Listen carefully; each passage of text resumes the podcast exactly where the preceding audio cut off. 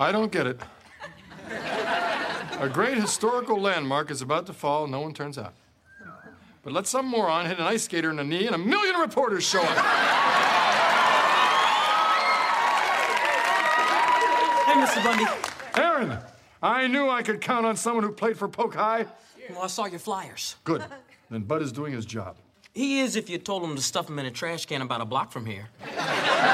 but all the guys from the gym are talking about it. Great. What are they saying? They hear Hotwire pays fifteen forty an hour plus medical. They're really psyched. Doesn't anybody care about preserving our heritage? Well, I thought selling out to the highest bidder was our heritage. Let's rock. Thanks, Dad. Can I get a woman?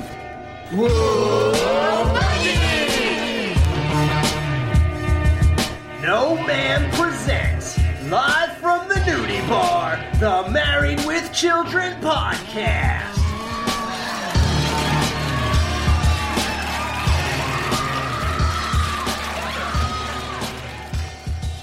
Welcome back to the Down Under Nudie Bar here in sunny Australia. My name is Matt, and, and I'm, and I'm chained to the goalpost of my old high school's football field. And my name is Annabelle, and I'm about to enter a convent, and I wanted to be with a real podcast for my first, last, and only time. Hi, this is Luigi, and today I am in the Australian nudie bar, and the people are cheering one, two, four, three, give the ball to Luigi. We're reviewing Season 8, Episode 19, Field of Screams. Aired 27th of February 1994. Written by Al Ad- Adkerman. Adkerman, I'm not sure you say that. Director Gerry Cohen. Guest stars Hill Harper, Aaron Mitchell, Tiu Leek, Tiu Leek, I think I said her name correctly, as TV anchorwoman. Julie Bentz as Sasha. Al's protesting to save his old football stadium. Al is the first word in Alamo. And this Sunday, I will be victorious. he's taking the fight to the field. Good move. Drink a big gulp, then chain yourself to the goalpost. And all new Married with Children. Then George goes on the air to debate a local reporter. He's gonna tear him a new blowhole. An all new George Carlin show after Married with Children, Sunday starting at 9, 8 central. This episode, um, the title is a, is a pun on Field of Dreams, the 1989 American fantasy drama sports film, written and directed by Phil Alden Robinson, adapting W.P. Kinsella's novel Shoeless Joe. Stars Kevin Costner, Amy Madigan, James L. Jones, Ray Liotta, and Burt Lancaster in his final film role. Nominated for three Academy Awards, including Best Original Score, Best Adapted Screenplay, and Best Picture. IMDb, our good friends and quality source of episode synopses, has this to say about Field of Screams. Al opposes the proposed destruction of his old high school football field to build a new auto plant, initiated by, of course, Marcy and Kyoto Bank, by chaining himself to the goalpost. Meanwhile, Buck and Bud suffer from unusual side effects after Kelly the Verminator sprays them with a new pesticide called Springtime in Baghdad. And our episode begins with Peggy watching a Verminator commercial.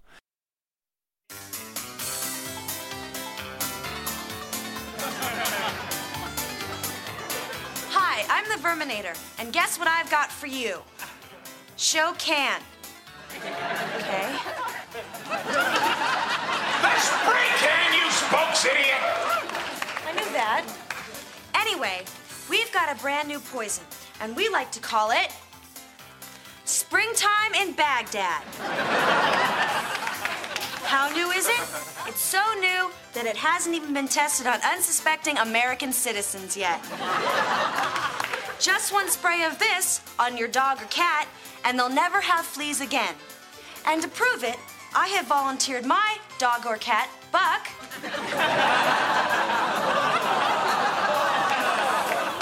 to demonstrate. Are you ready, boy? Help me.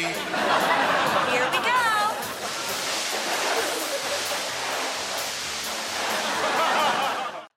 And oh, Kelly just cannot do commercial to save her life.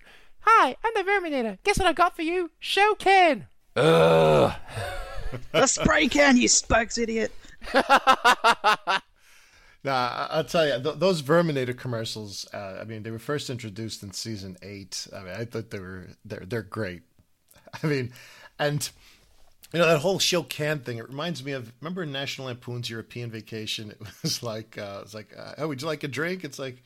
He's like, uh, yeah. It's like, yeah, I'll have a Coke. He's like, would you like it in the can? He's like, nah, I'll, I'll have it here. yes. I mean, one thing that I just wanted to go back real quick on uh, this whole uh, the title of Field of Screams. One of the things I noticed, and you know, like I said, Annabelle, you're our resident expert. I mean, someone at, on the Married with Children writing staff, I think, was really obsessed with this whole Shoeless Joe story because we have at least three episodes where this particular story is referenced, right? I mean, the unnatural, uh, proud to be your bud, and obviously this episode. But I don't know. I mean, you know anything else on this? Not really. I mean, I just, uh, but I agree. Someone must like it enough to use it. I guess just someone's a fan, basically. Yeah, because there's an episode called Shoeless Owl in season nine. I mean, that's just an episode right, that's title. right. That's the fourth one. Yeah. that's right. But other than that, yeah.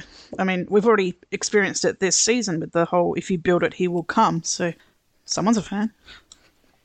Yeah. And, and you know, as Australians, I mean, do you guys know much about baseball? Uh, No. Not too much, no. We know of it because we are sort of saturated, I guess, with American TV. We do get baseball on some of the cable channels, but I don't watch sports really in general. I don't even follow Australian sports, which is a bit blasphemous to say, but yeah, I don't I don't know a lot about baseball. Most of my baseball stuff is from stuff like, you know, sitcoms and, and movies like Field of Dreams. I, mean, interestingly for myself, I'm I'm I'm really not much of a sports fan of any type. I mean, even soccer or football, as you Australians would call it, uh, which is I know blasphemous as an Italian, but baseball is the one sport I actually know. So Nice. that, that's that's one that I, I can actually be uh, uh, again somewhat knowledgeable in. Although I'm a New York Mets fan, so I'm I'm very. Uh, I'm just, just like Al, who's uh, who's a loser by following the Cubs. I'm a New York loser by following the Mets. I've been doing the notes for season nine. I, I just I did the 200th episode last night, and that episode plus the A Man for No Seasons episode, which are, have a lot of baseball references in them, and I was very impressed with your your information on those in particular. So I'm like, Luigi must be some sort of a baseball fan. That's my one thing. Again, I, I mean, especially in, in, in references when they talk about football. I mean, I know nothing. I, I and I, I know that uh, like Alex uh, would probably be very disappointed because I believe he is a football fan. I'm again Mm. American football. I'm not a sports fan either. I don't follow Australian um, football. Uh, as for uh, soccer, it's called soccer or football depending on where you live and um, your your origins. I mean, over here in Perth, we've got a lot of people of British ancestry, so football's pretty common over here. I'm not sure no, about football's Adelaide. its, its own thing. We call it soccer. We call soccer soccer, and football is football. And I found myself, I've called soccer football more more often as I get older, but that's just me, really. Uh, but yes, definitely, especially not in high school, was not a sports fan at all. The sporty kids uh, used to pick on me a bit, but um, uh, what do you expect? I was one of the nerds. Uh, I didn't care anyway. Yeah. Now, this uh, commercial, we had the commercial earlier this season Billy Ray Wetnap. So we don't have Billy Ray in this commercial, but I think they did such a wonderful job on this that I, I just find it really funny. I mean, and at least like they carried over the joke. And, and I'm trying to remember, was it was it the "Proud to Be Your Bud" episode? Uh, it should well for the commercial. It would be uh, scared single. Scared single. That's it. Yeah, that's right. I do like these commercials, and we will see one more. Well, couple. Well, one more episode in where these commercials feature. But yeah, there's there should be a couple more, I reckon. But yeah, I like. Yeah, and you know, so here's some uh, useless American information for you guys. So on the, the sign behind Kelly, you know, for Pest Boys Extermination was uh, it's three one two five five five scam, right? so, so three one two is an area code, and that is the area code for the Chicago area. So that they try to actually pin it to what Chicago should be. Now, 555 in the North American dialing plan is an exchange. And beginning, I believe it was in the 1960s or early 70s, uh, television shows, all television shows, whenever they would try to give a phone number for someone, the phone number would begin with 555. So, because it was a fictitious telephone exchange. So, you know, again, like we, we see the Bundy's phone number as 555. What was that? Uh, 2878. 2878, right? And that was when um, Kelly's trying to get the football player. What was it season three or four? I'm going to say. Yeah, season three, Polk High. That's it. Yeah. Okay. Yeah. So because like there was, you know, people if you would have a telephone number on a TV show, people would start dialing that number. I mean, there's the famous case of uh, the Jenny song, eight Ah. six seven five three zero nine. You got that song in my head. Right. Right. There's like, you know, Tommy Tutone. There was also an instance of Bruce Almighty where they had a phone number on it and people were calling that number and trying to dial God. But up until I think the mid 90s, any number that began with 555 was a fictitious number. So, except for one number, which is a, a number for information. So, if you pick up a telephone in, in the US and dial 555 1212, you get information. Now, in the mid 90s, they changed it so that, other than the number for information, only fictitious numbers began with a zero, one. So if it was 55501 through 099, that was a fictitious number. And that held true for a while. Now, like, uh, because pretty much everyone has a cell phone and it's difficult for uh, the telephone companies to have as many numbers, at least in North America, without adding an extra number to the plan. I believe that 555 is pre- you could pretty much give any number as a real number that begins with 555 except for 1212 and I believe that's something that's only happened in the last few years.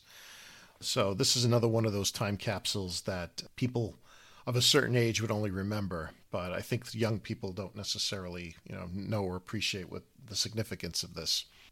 Sadly, they wouldn't. Uh, pho- phone numbers are handled a bit differently here, Luigi. Um, when we ran out of numbers in the mid 90s, we introduced an extra digit to the numbers, so ours are eight numbers long without the area codes. We only have four area codes in the whole country. Um, again, and also mobiles have helped out too. So if I was to ring a landli- landline number from Adelaide, where Anna is, from my city in Perth, I just had to put in the number, no area code, because the um, whole area code 08 is the entire western two thirds of Now you Australia. can, nowadays you just ring someone's mobile or cell phone. Oh yes, but still, only four area codes for the whole country, so they, they started to make it a bit more simple over here. Uh, you know, when I talked about this North American dialing plan, I mean, that was implemented in 1949. And, you know, Americans are not really keen on change. You know, it's one of the reasons why we still use the British imperial units instead of the metric system. so the thing is, is that the number of area codes has increased. In other words, the first three numbers. So now you don't necessarily have an area code per region. For example, 312 would be the Chicago area. Now, for the Chicago area, there's probably in the same geographic location, I'm going to say three area codes for that uh, location. So uh, I believe all of the numbers have probably been exhausted, and I wouldn't be surprised if we're going to have to add a extra number to the, this North American dialing, dialing plan soon in order to keep up with uh, the demand for phone numbers because now everyone has a cell phone or mobile phone, uh, as you guys might call them. I don't know, what, what is the correct term in Australia? Mobile phone. We just say phone. A phone. Okay, yeah. I just don't see it happening anymore. Uh, I mean, No. years ago, people were like, especially in the '90s, they were like, "Well, we're going to run out of phone numbers because everyone's going to have a fax machine." But we all know that that went to hell. Isn't this great, Buck? And you didn't want to do it.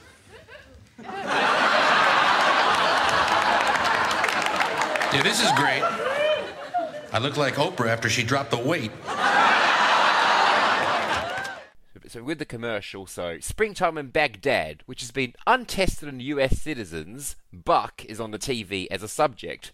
Buck is all help me, help me, and we can see the after effects um in, back in the living room of Buck having no fur left and looks like a comp- completely different dog.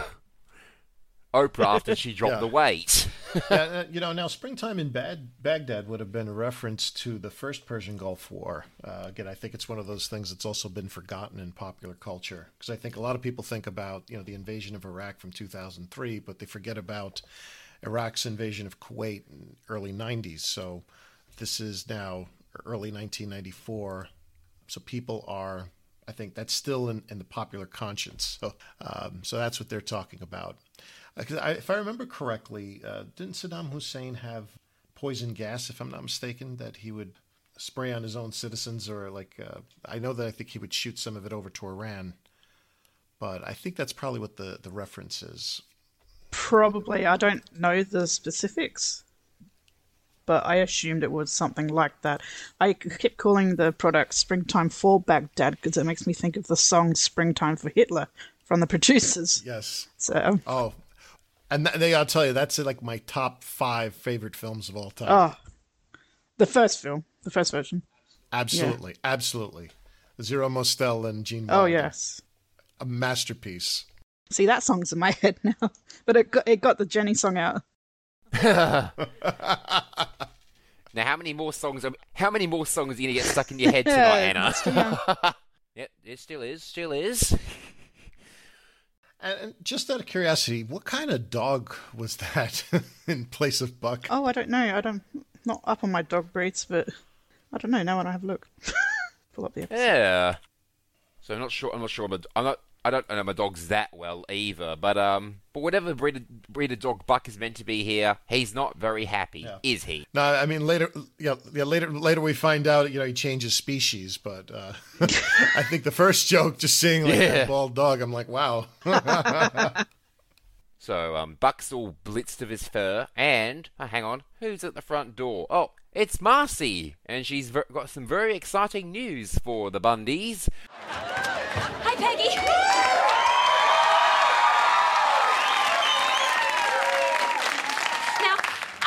rub this in because you're poor and married to Al, which is, of course, redundant. but guess what? I'm rich! Rich? Well, how'd you do that? Maybe I could do it too. I worked for it. Oh. You see, Trans Mexican Motors has been looking for a place to build their new car, the Jaguar GT. and I found them a piece of property right next to Polk High School. It is a $400 million deal, and I get a finder's fee. How much is that? $1.3 million.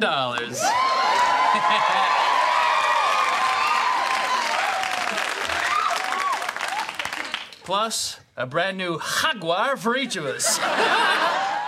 Oh, she's rich. She's rich because Jaguar GT Transmerican Motors are going to give her a $1.3 million finder's fee of a field next to Polk High.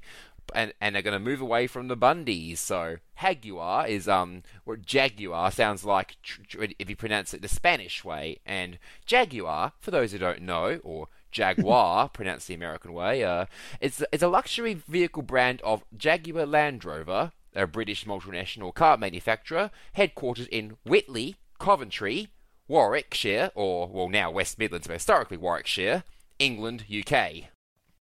And while we're at it, um, a, back to the money note. So if this was now, Marcy would be getting a finder's fee of two million two hundred seventy-two thousand eight hundred fifteen dollars and seventy-nine cents in today's American money. And if you made that Australian dollar dues, she'd be getting three million one hundred seventy-four thousand five hundred sixty-four dollars and sixty-three um, cents in Australian money. So there, there's our inflation calculator for tonight. yeah, and and you know, Matt, that's a lot of VB, right? Yeah. Yeah, yeah, mate. You get a lot of VB, 4X, West End, Emu, whatever, whatever you want, Luigi. You know, from my last visit to the Australian nudie bar, I, I can't forget the VB.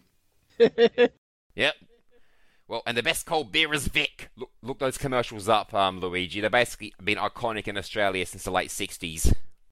That dog that replaced Buck, it looks a little bit like a Sharpei, but I'm going to keep looking because it might be a different brand or a crossbreed maybe, but it could be a large Sharpei.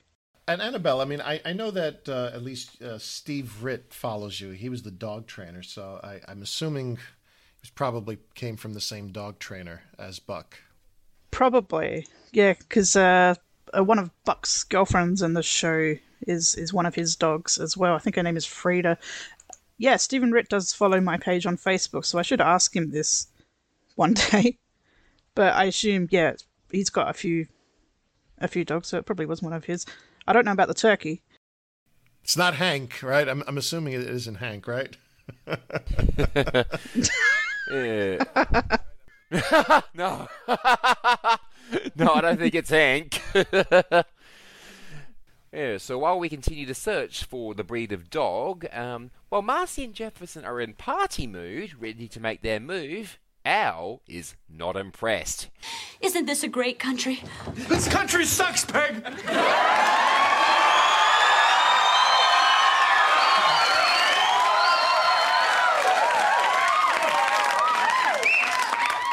And I'll tell you why. We're giving it away faster than we can take it from other people. I was driving by Polk High today to catch a glimpse of the scoreboard, which once proclaimed my glory, and fight with the homeless for nickels. And guess what sign I saw on the school fence? Life 50, Al 0? Hey, Marcy, I see they drink a lot at Zippy Cuts.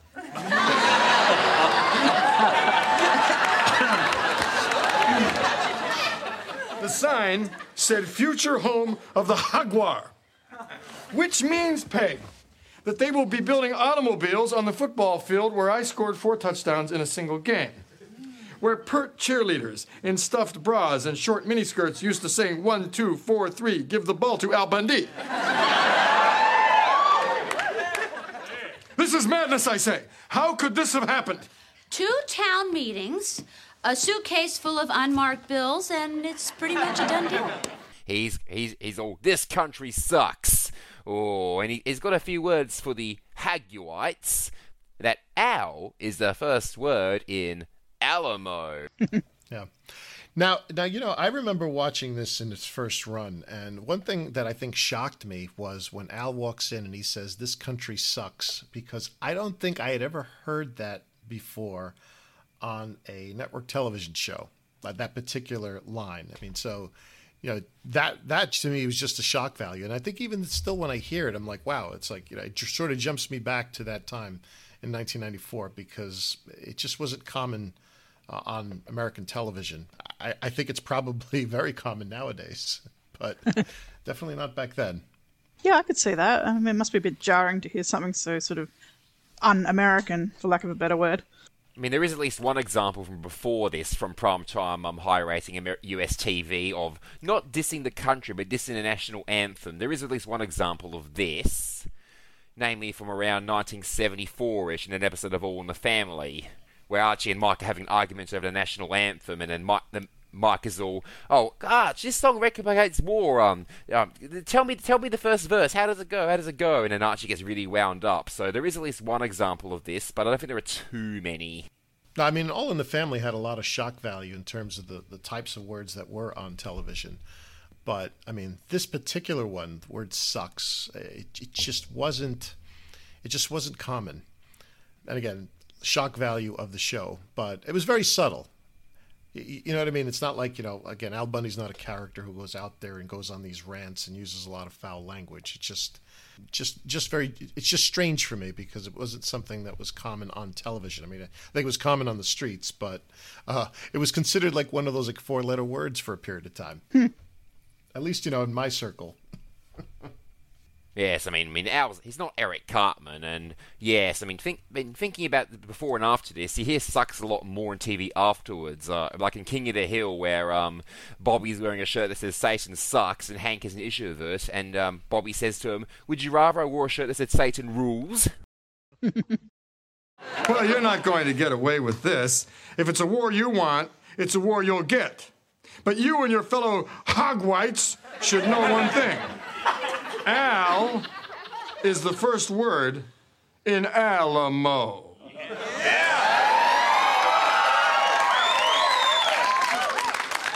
Al, we lost the Alamo. Peg, nobody remembers that. So then we get to this comment about the Alamo, and uh, I don't remember much about the Alamo. so Matt, you seem to know something about it. All right, so um, no. Well, knowing Al, it's probably he's probably thinking of the John Wayne film from about 1960 and remade in around 2010. Uh, I've only seen the original because when it comes to John Wayne, I'm a bit of a purist. I haven't seen the remakes of The Alamo or True Grit or anything like that. Uh, but um, oh, he's and is, Al's probably also referring to the um, Alamo battle from the 23rd of February and the 6th of March in 1836. It was a pivotal event in the Texan Revolution. Following a 13-day-long siege, Mexican troops under President General Antonio Lopez de Santa Anna reclaimed the Alamo mission near San, San Antonio de Bexar, modern-day San Antonio, Bexar County, hence where came, the name came from, Texas, USA killing the Tex- Texan and immigrant occupiers. Santa Anna's cruelty during the battle inspired many Texans, both legals, uh, uh, Texan settlers, and illegal immigrants from um, the rest of the USA to join the Texan army. So how how ironic, huh? I know. The Americans were the were the illegal immigrants.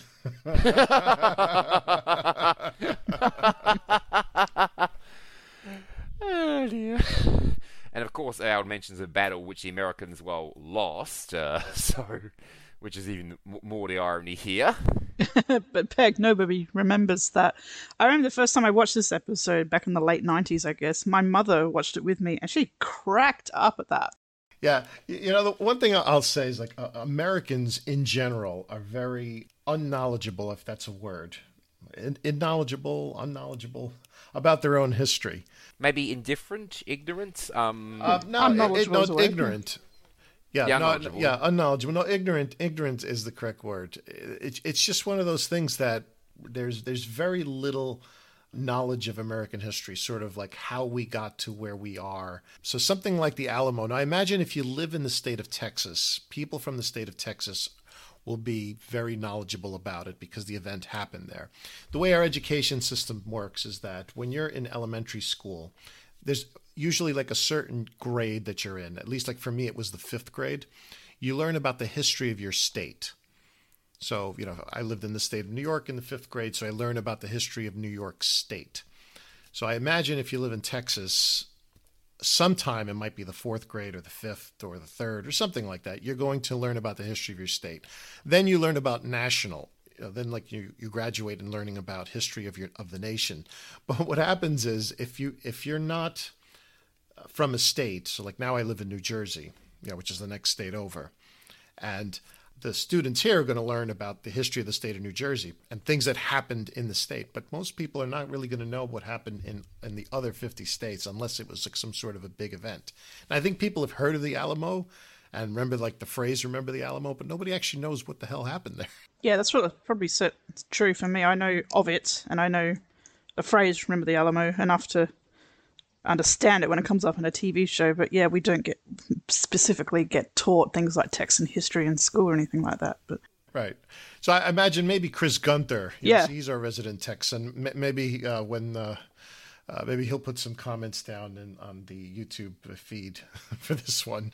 I can also agree. I mean, schools in Australia um, are a bit similar. Like you, you, learn about your own state's history. Like for example, I learnt about um, Western Australia, the Swan River Colony, things like that before uh, we really delved into the national history. I'm assuming it would have been the same for Anna, uh, learning about South Australia first. Yeah, not that I learnt much in school anyway, but.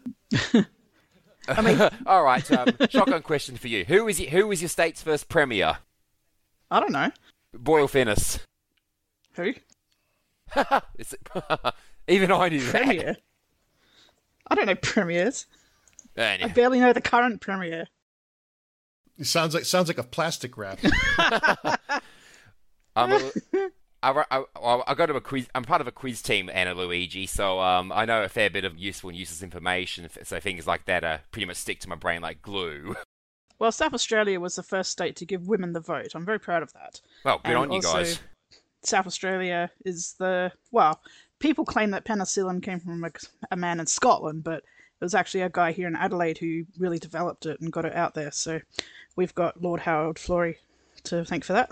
Uh, wasn't it on one episode when Al Bundy said that the the guy who invented penicillin, the reason why it happened was because of his wife or something like that? Uh, how did the joke go? Oh. It was, it was like he, he like like like the wife left it out, and that's how he found penicillin. Oh, because you left it out one night. Was it? Was it? Uh, it was um radium. Yeah. Yes. It's the Curies, because Madame Curie didn't invent. That's it. That's it. Yeah. Like I said, I no no one can. Uh, I, I mean, like I know my, my stuff with Married with Children, but again, I, I bow down to you, uh, Annabelle. Uh, I don't I don't think anyone knows Married with Children as well as Oh, you. that was in uh, season one, wasn't it? Yes, because Al's talking about the French. You know, this Curie guy who started the whole thing. Yes.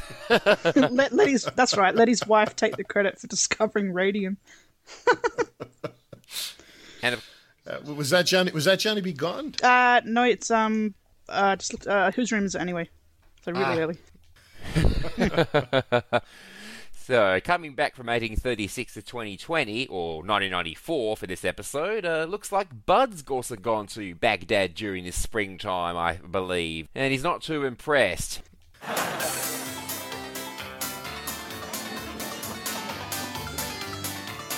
Hi, Verminator here again.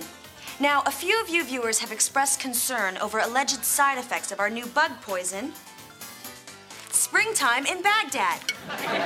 now with Pepsin. Well, I'm here to tell you that these allegations of genetic mutations are completely false. And to prove it, my brother Bud here.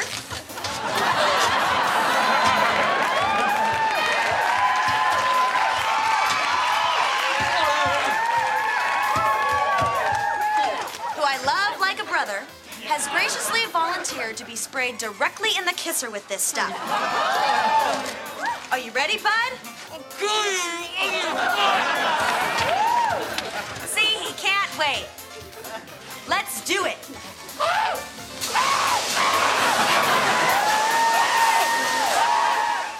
But I, what I thought was funny with that, uh, you know, the the joke was it's like springtime in Bad, ba- Baghdad now with Pepsi. You know, so uh, there were these this whole bunch of commercials, um, and uh, like I'm I'm trying I was trying to struggle when I looked this one up particular because Pepsin has to do with toothpaste.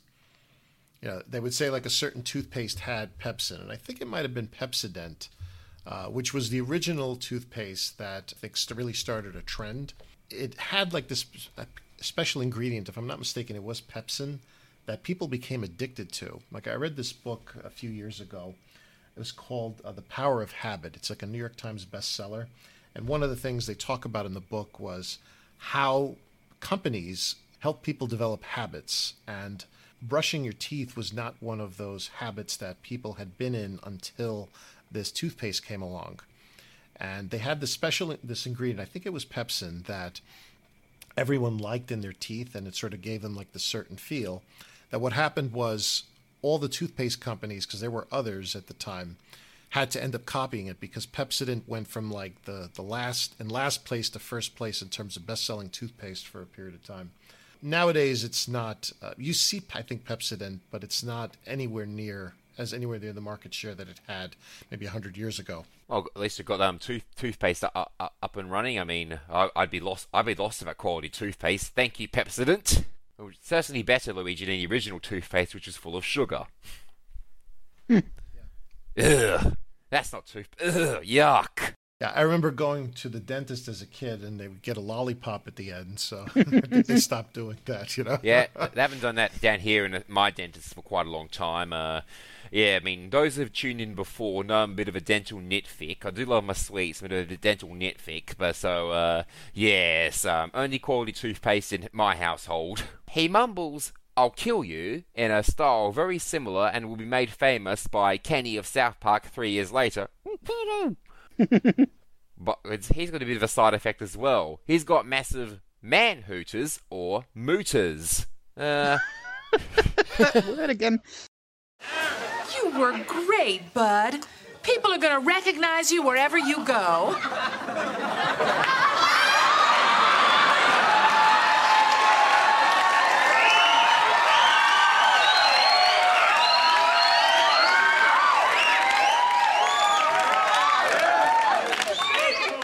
On, Ma.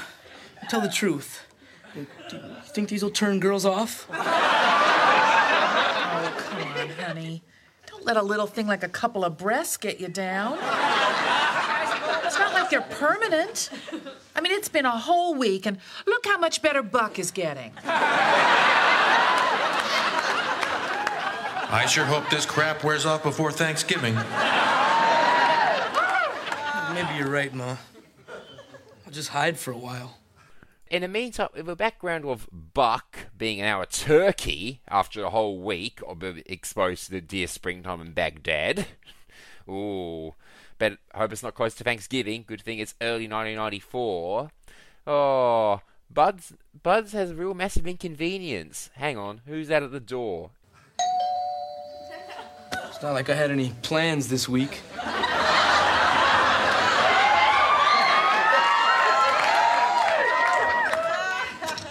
Hi, Bud. It's me, Sasha. The girl you've wanted every day and night of your life since the first grade. Well, I'm about to enter a convent, and I wanted to be with a real man for my first, last, and only time.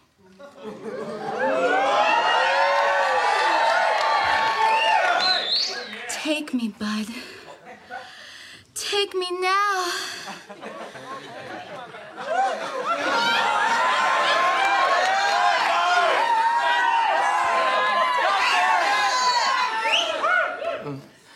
Caught me at a bad time. Goodbye.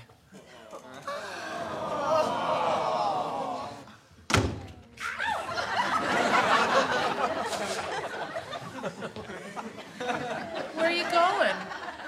To cop a feel and kill myself. It's, ooh, I think her name's Sasha, who Bud has wanted since the first grade, and she's off to a convent. And Bud is too freaked out. He's half hiding behind the front door. The audience is really cheering him on, and because he doesn't want because he doesn't want um, Sasha to see him with his mooters, he rejects her. I actually feel really, really sorry for Bud here. Yeah, I felt sorry for her too. That's Rita from Dexter. No way. Yeah. Julie Benz. I mean, Yeah, know- she was in Buffy as well, I think. Was she a main character in Buffy or a supporting one? Because I haven't seen Buffy or Dexter. Oh, supporting, but uh, she was Dexter's wife, so. But uh, I won't say what happened to her in case you watched Dexter. But yeah, she was on Buffy for a little bit. Her name is Darla on Buffy. She was on Angel as well. I think she was more on Angel than Buffy. You know, one thing about uh, Julie Benz is she was on this show called Hi Honey I'm Home. It was a short-lived show in the U.S. I think that was her first, some of her first acting credits, if it wasn't her first one. Her co-star uh, Charlotte Booker was also on Married with Children. She was in the Kelly Doesn't Live Here episode. Uh, she played the principal. At the end of my day on the highway, never do I roam. What on earth is sweeter than to greet her? Hi, honey, I'm home. That was once our theme song and the dream song of a honeycomb. And the small fry fell out when I'd yell out, Hi, honey, I'm home. We were once a sitcom family on your black and white TV. Now we're off the air, been pulled from there and dropped into reality. Life was once much duller. They put color in our monochrome. Still, she gabs all day and spends my money. I find the situation funny. Doesn't life seem so rerunny? Hi, honey, I'm home. Hi, honey, I'm home. So that show was a spoof on traditional American sitcoms. Uh, one of the features of that was each episode at the end they would have a character from a classic TV show appear. Because remember, uh, Matt, you talked about Heil, Honey, I'm Home. Yes. And I, I think that the title of that, I think Heil, Honey, I'm Home came before Hi, Honey, I'm Home. And so the, the plot of Hi, Honey, I'm Home was that there was this family that was on TV and their show got canceled. So when the show gets canceled, uh, they end up uh, being released into the new world until some other uh, TV station picks them up and they can go back on the air. So this family was like a 50s, traditional 50s sitcom family that lives at some town in New Jersey next to this kid who knows who they are. And at the end of each episode, they would have, for example, like Gomer Pyle would appear, like for like a two minute segment, because every anyone who was on TV, they all knew each other. So you had uh, Alice and Trixie on one episode. All characters from like this uh, 50s, 60s, and 70s sitcoms would appear on this show. It only lasted, I think it was maybe two seasons at, at most, but it was it was it was interesting. And I've never been able to confirm this, but I think I found someplace that there's a 1998 movie Pleasantville that was actually based on this TV show. You know, sort of like what happens when somebody from the real world enters the TV world.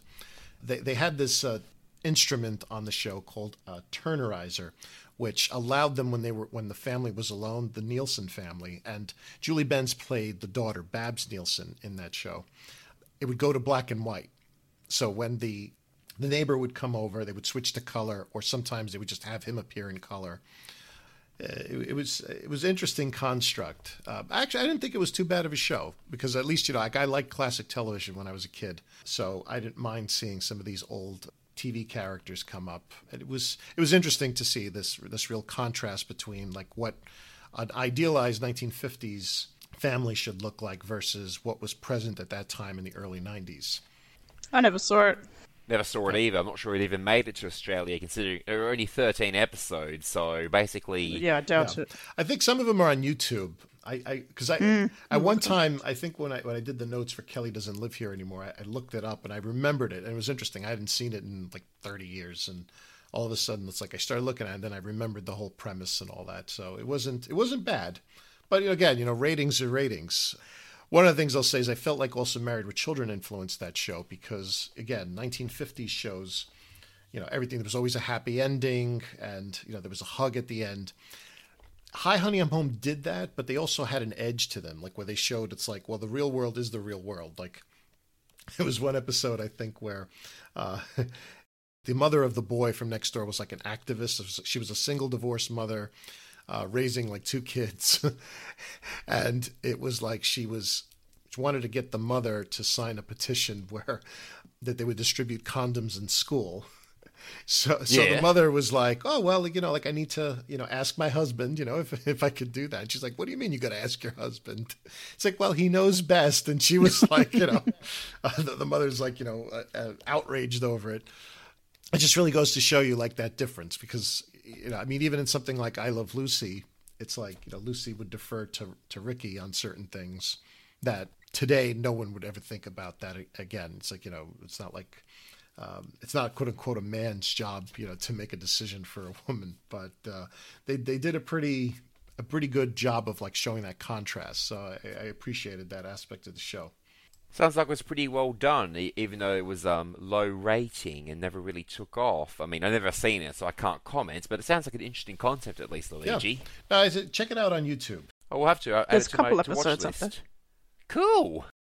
There's one with June Cleaver. Yay! All right. Now, I haven't seen Leave It to Beaver, shock horror. I mean, that it means you get around to it for years. But um, just want to quickly say, um, when I started watching older shows, especially with my dad, so when I started watching, say, All in the Family, Sanford and Son, Dad said to me, uh, Matt, I draw the line at anything made in black and white. I'm not watching Leave It to Beaver with you. Yeah, you know, I have a my one of my friends, his wife. She's I'm gonna say probably like in her late 30s now. Like she refuses to watch any movie before 1980, and refuses to watch anything in black and white. anything. yeah, anything. Yeah, you know, I was like, like, well, why do you want to limit yourself? It's like, oh no, like, I, I can't watch something in black and white. Uh, anything before 1980, oh, that that's too old. I think she might have been born in 1980. Maybe that's what it is. Oh, excuses. excuses.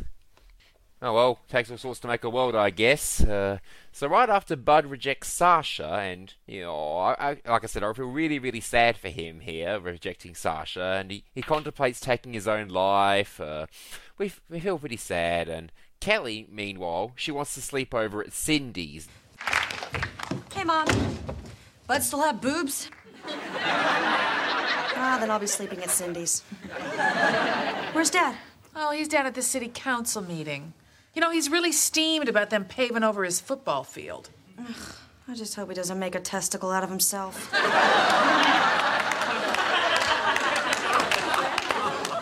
You mean spectacle, honey? No, I mean testicle. I'm used to the spectacle thing. Let's just hope that if he's going to make a fool of himself, at least he'll do it in the privacy of his own home.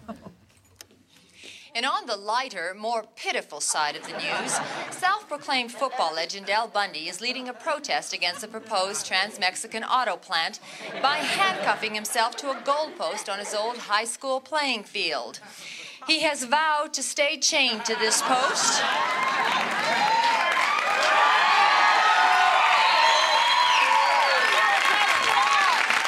Until the project is moved or, quote, Marcy has lips.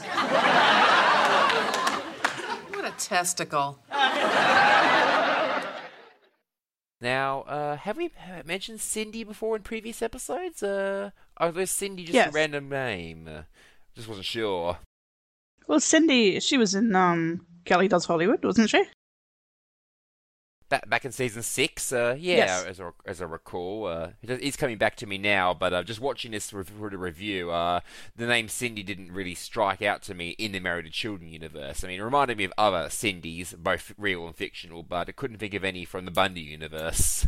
Yeah, well, Kelly does have a friend called Cid, uh, Cindy, and uh, she'll mention her again next year. I, we can only assume that it's the same girl we saw in that season six two-parter. Which which which one was Cindy? Uh, she was the one sitting next to Kelly, and Kelly Does Hollywood with the red hair. She she the one who says, "Well, you know, well, who's got the cutest butt?" She says, "I do." Is that her? yeah, yeah, that's the one. That was a good show. Um, Vital Social Issues and stuff. I'd watch if that was real. but speaking of our Kelly, uh, she's a bit worried about our Al because um, she worries she'll, oh, he'll make a testicle out of himself, which is allegedly different to a spectacle. this is, this concern is about chaining him to the po- him chaining himself to the post in the field until either the project has has moved or Mar- Marcy has lips. So he's not going to back down easy, is he? So I, I I guess it's because Marcy has a beak instead of lips. Yeah. Yeah, because a chick, she's a chicken. You're a chicken. Yeah, you know, I, I will say, like, even if you look at the vernacular, when this show was in its first run, I remember seeing like that whole thing about being a testicle, and I think for like for a period of time, anytime I wanted to use the word spectacle, I used the word testicle in place of it. So I do remember this. Short-lived, though. Oh, I still use it now. I've, uh, I've used things like that over the years too. Uh, yeah, so so we cut to an empty f- um, football field, American football field, which is very different to our Australian football, which is an oval field, not a rectangular one. And it's empty, aside from Al and Bud.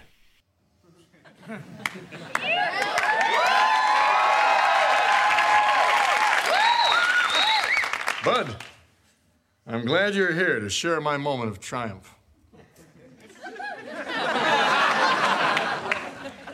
You, uh, you got someone working crowd control dead? These things take time, son. You think people came when Paul Revere rode nude through the town yelling the Beatles are coming? No. he had to chain himself to the old north wind and throw up in the harbor first. But like old Paul, you'll be reading about me someday. Once Time Life comes out with the Great Idiot series.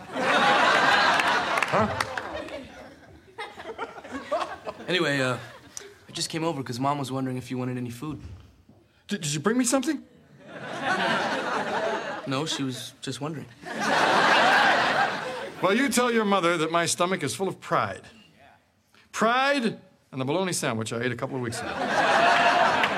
By the way, it's warm out here tonight. Why the coat? I, uh, I was just coming down with something. Chest cold? No. No, uh, this coat just makes him sensitive. Well, anyway, son, I'm glad you're here. I want you to help me pass out the rest of those flyers. Take them to all the places old high school athletes hang out. You mean like uh, bars, unemployment offices, and pie eating contests? Yes, and don't forget freeway underpasses. Tell them to bring candles and a cheeseburger. Anything else? Yes, I want you to take the keys to the handcuffs out of my back pocket so I'm not tempted. Yeah, yeah, that's Dad, you sure this protest thing is gonna work? Son, I'm not sure of a lot of things in this life. I'm not sure why I was born. I'm not sure why you were born. And I'm also not sure of why I felt a pair of breasts on my back when you took those keys out of my pocket.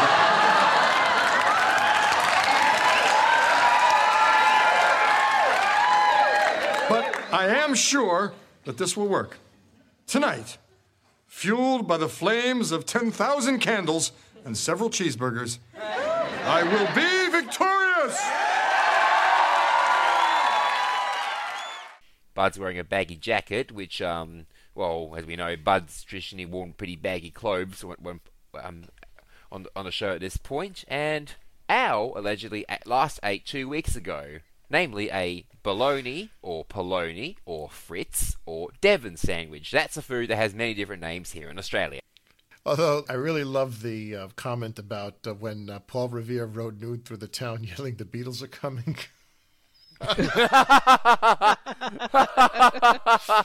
yeah, you know, there's a very subtle line. Yeah, Yeah, there's a subtle line in there.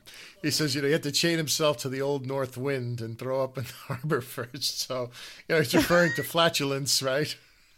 and vomiting. yeah, and, and I, I don't think like again it was it was so subtle. I, I think like it probably flew over people's heads, but uh, I I, um, I crack up at that one each time. So I so I got the Australians again, a little bit of American history. So Paul Revere had his famous run through Boston, yelling "The British are coming" during the Revolution, and it was the Old North Church. where They would hang these lanterns, you know, I guess to signal that that was happening, and then that's what signaled to Paul Revere to do his famous ride. But you know, obviously Al gets it mixed up with the Beatles' arrival in America.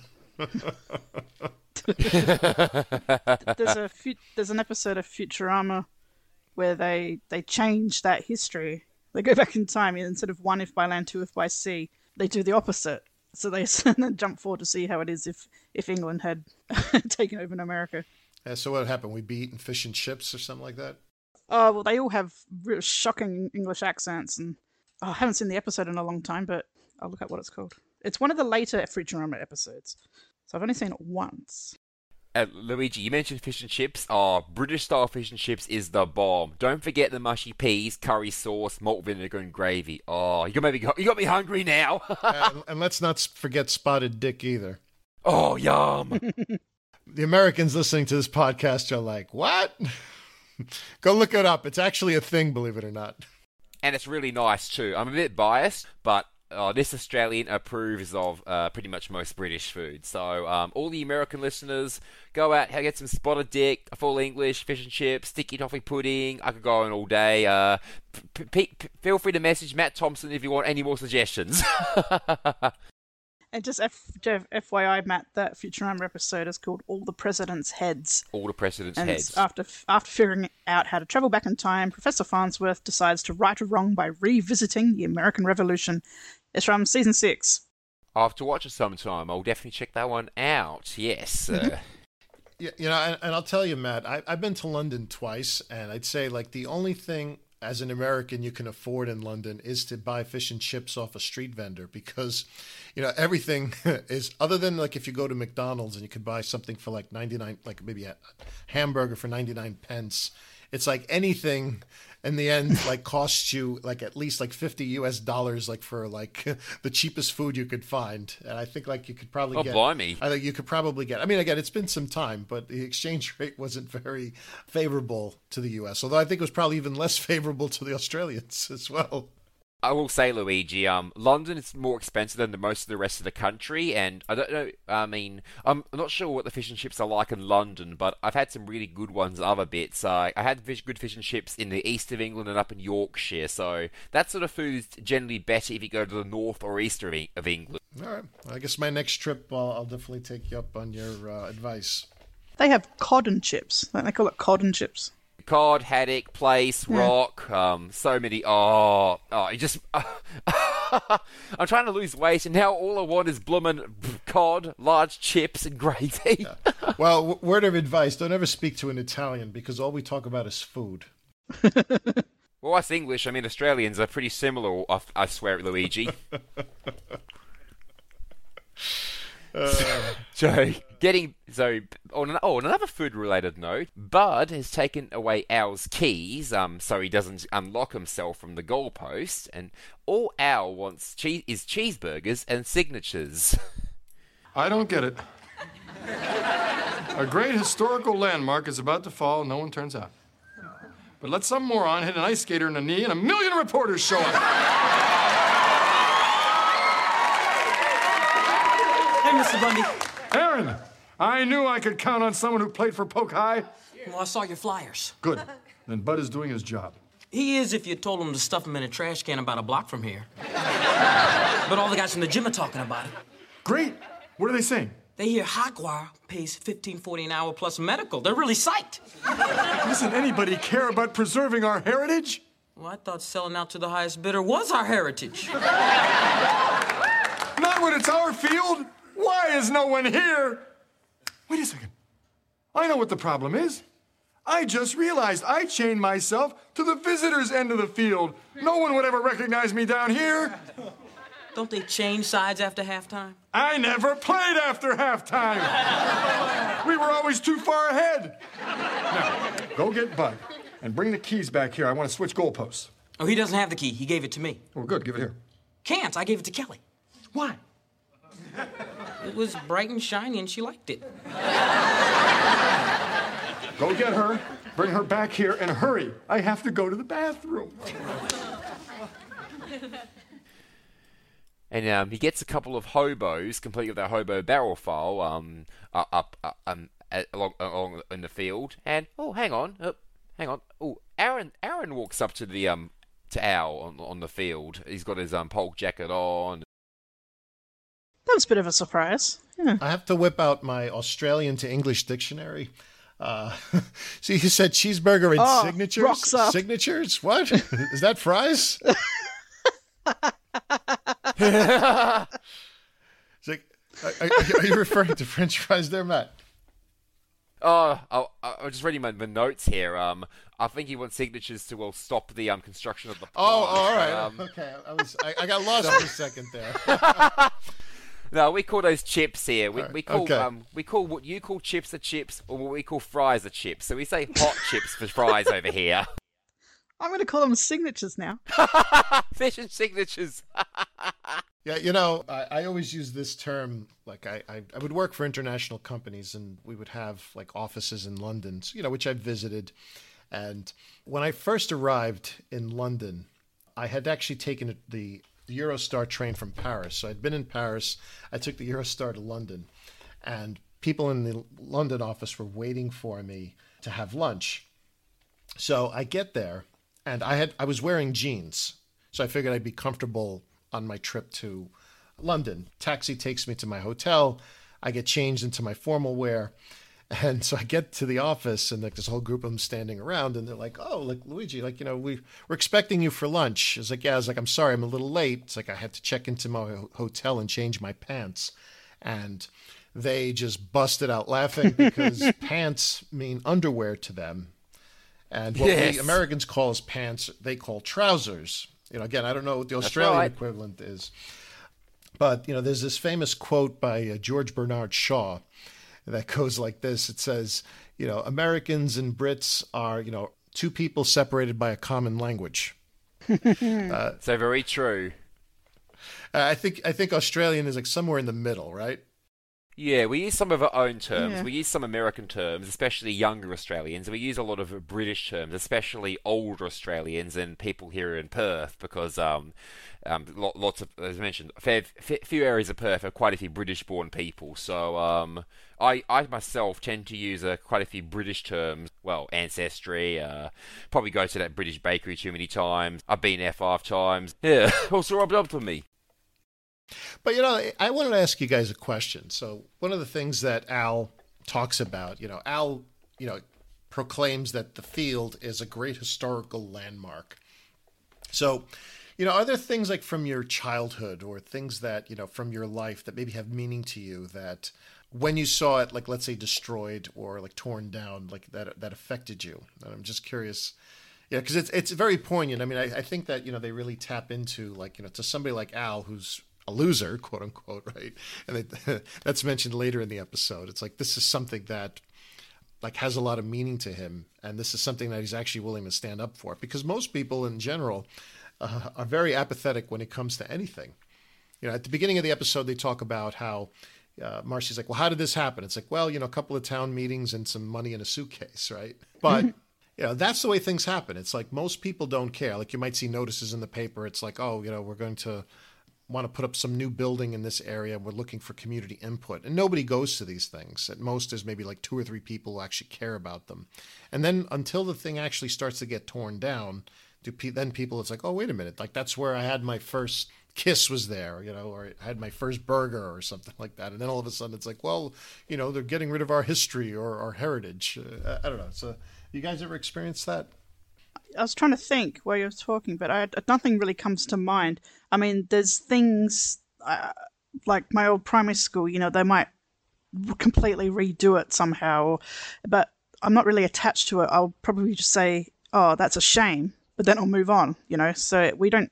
I don't really have anything that's of value like that for me personally. I don't know about Matt glad you mentioned primary school, Anna, because uh, well, my primary, oh, my old primary school, um, which was called East Greenwood, was knocked down um, almost ten years ago. So um, I had mixed mixed memories there. Some good ones, some bad ones. Uh, so quite a mixed bag. So I had quite a few mixed feelings. But um, I was sad to see it go. I actually run a Facebook page in, in its memory, and before it was knocked down, I took photos of it. So I'm a bit of a sucker for local history and preservation of th- that sort of thing and all that. So that sort of thing does get to me. Um, if they knock my high school down, especially I remember, yeah, um, that that would really get to me as well because um, some of my formative years were there. Uh, Warwick High School in uh, Perth, uh, and when they knocked down the old cricket nets before they rebuilt them, I was very very sad. But that that was my equivalent of Al Bundy's football pitch. So in those cricket nets, my friends and I would play a game called kickball, which was dodgeball enclosed in a cricket net. So a very confined space. Uh, one of my friends used to kick the ball around 100 miles an hour. If you got hit by the ball, oh, you got it. Some of the teachers looked at us thought we were bonkers. You might have to explain what cricket is too. oh, oh yes. Well, uh, going back to baseball, cricket is actually the is a British game, uh, and I think baseball would have been developed from it somehow over the years, probably via rounders. But basically, cricket is two teams of eleven people on an oval pitch. So similar, to, somewhat similar to baseball, but very, very different. You can't play it if it's raining. Uh, let's see. There's, it's not three out and switch sides. Basically, everyone gets to everyone gets to bat. Uh, very popular in the UK, New Zealand, Australia, most of the Commonwealth or former British Empire, but hasn't really caught on in the US or Canada. So, and there's only two bases. You just run up and down, up and down, not on a diamond. Yeah, you know, I had a um, coworker almost 20 years ago uh, who's from India, and he was he was a huge fan of cricket. And like one day he came in, and you know he wasn't very familiar with like again American culture at the time, and he he was like, oh, I mean, it's like, oh, you know, it goes to me, oh, did you hear that? You know, there's the cricket, uh, the world, I forget what it is, like the World Series or World Championship of cricket's going on. I'm like, I just, I'm like, I don't know. I have no idea. Like I said, I said cricket. Is like nah. It's like nah. No one, no one around here knows anything about cricket. And like I just the look on his face, the look of shock. It's like how how is it possible? It's like you know, like half the world like follows cricket, you know, or at least he says of the Commonwealth. I'm like, well, even though America was a British colony, we were never part of the Commonwealth because I, I think we got our independence a little too early uh, to have ever Correct. participated in that. Although you know, I read some places that theoretically the U.S. could join the Commonwealth if if they if they wanted to. Because you don't have to be a member of the British Empire. Like Mozambique, which was part of the Portuguese Empire, they joined in 75. So yes, the US can join the Commonwealth. Come on, one of us, one of us, one of us. but anyway, back to Aaron. Yes, back to Aaron. Uh, I didn't take too many notes of um, Aaron's appearance here. Uh, I know, I know he, he's there to show out out some support, um, especially after well, he finds out Bud trashed the Flyers. Um, th- thank you, thank you, Aaron. Yeah, I, didn't take any notes on Aaron's scene. Really, it's just nice to see him, and I guess he's to remind us that he's still around. It's it's his second to last appearance. His last mm. appearance will be in the Legend of Ironhead Haynes. You know what I thought was poignant about that is that he's actually excited at the fact that this factory is going to pay fifteen forty an hour, which was a very good wage, by the way, in 1994. Yeah. Plus medical, and that's twenty six dollars seventy three in modern American money, and Australian thirty six dollars and eighty eight cents an hour. So um, Aaron That is wouldn't very be good. complaining. No wonder he wants a job there. But you know, as Aaron does point out, it's like I thought our I thought selling out to the highest bidder was our heritage. and he's right about that. He is, he is. Yes. Al also mentions that he never played after half time. And, well, hey, there was no need for him because Polk was always a country mile ahead of, ahead, ahead of the opposition. Yeah, this is where we need a, a football expert to tell us something because I got that from IMDb. Yeah, they're changing. I do know that they switch sides. I mean, like like they would do in soccer, but I have no idea. I mean, IMDb says what that they, they change each quarter. Yes, that's what. Yeah, that's what I saw on IMDb. They changed the teams change end zones every quarter, not only halftime. Yes, my American American football knowledge isn't the best. I know all the, I can name most of the teams. I know there are conferences. I know what the Super Bowl is because the Super Bowl keeps our football fans going until ours comes back. So there is some interest in American football when you guys are playing it. I say I watch the commercials. That's my entertainment actually during the whole Super Bowl. Especially a certain M- M&M's commercial from Christina Applegate. Yes, last year. Yeah, I, I'll tell you. Like I, I've sat through. wa- I've watched a number of Super Bowls, but I, I still don't understand how the game is played. I don't understand the rules of the game. So that's the thing. It's like with with baseball, I could sit in a baseball game and I could explain to someone who knows nothing about it how the game is played. I mean, soccer to me is easy. It's like here's a ball, you can't touch it with your hands, and you just try getting it to somebody's net. Pretty easy to explain. With football, uh, there are so many rules in terms of like how, like again, how that ball's supposed to move across the field. I just have no clue. Uh, which actually, which actually is a segue into now, mind you, I was on a football field many times when I was in high school. I was in marching band, so Yeah. I I know a lot about the field itself. I just don't know about the game. Can we just go back a little bit? Because we're talking about sports. Yeah. Al makes a reference to what was probably the biggest sports story of early 1994 when Yeah. he talks about Nancy Kerrigan and Tonya Harding.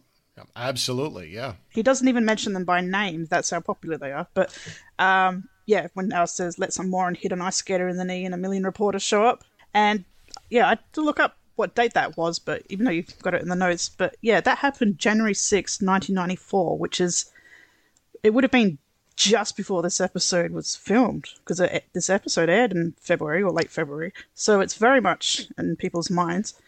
But I recall hearing something a while ago that Tonya Harding was offered a cameo on Married with Children. And I remember reading this somewhere and I was looking for it um, earlier today and I couldn't find anything, but I swear that there was a rumor that she was going to be on the show, but she turned it down because it involved her or somebody in the scene with her gesticulating with a stick. And so you can sort of see why she would turn that down. But looking for it today, I couldn't find a lot except for one article from 1994, back when she was trying to get an acting career going. And she had a manager, and apparently she wasn't doing too badly. But from about July 1994, there was an article I found from the LA Times, and it said that her manager said that she was offered roles on Married with Children and in an upcoming CBS comedy series, something called She TV. But they didn't go into detail. So she's been offered a cameo or some sort of role on Married with Children, or either as herself or as a separate character. I don't know. But she was at least offered a role in Married with Children, but it never happened. And she doesn't really get mentioned. She, they mentioned her in a late season 10 episode in Torch Song Duet, but other than that, not, not a whole lot of mentions. There's a reference to Jeff Gillooly early next season, but yeah, I mean, it's just funny that she's so well known and so notorious a name that it could have been an interesting cameo, but I think I'm not sure it would have worked. But even now, in nowadays, we still know who she is, not because she's notorious, but because it's been a very successful film just in the last couple of years. So I just thought that was interesting that they mentioned her, and did it, you don't even have to mention her name, and you know what you're talking about: Tonya Harding and Nancy Kerrigan. that's an interesting point that you make, uh, Annabelle, because if you think about when the episode was filmed, probably the whole story hadn't Mm. come out yet at that point in time, right? I mean, if the attack was in Yeah. early January. I'm just reading about this again, refreshing myself. It's like she made a confession like later in the month. In other words, what implicated her in the story. So when they actually filmed this, that probably hadn't come out yet, I'm thinking.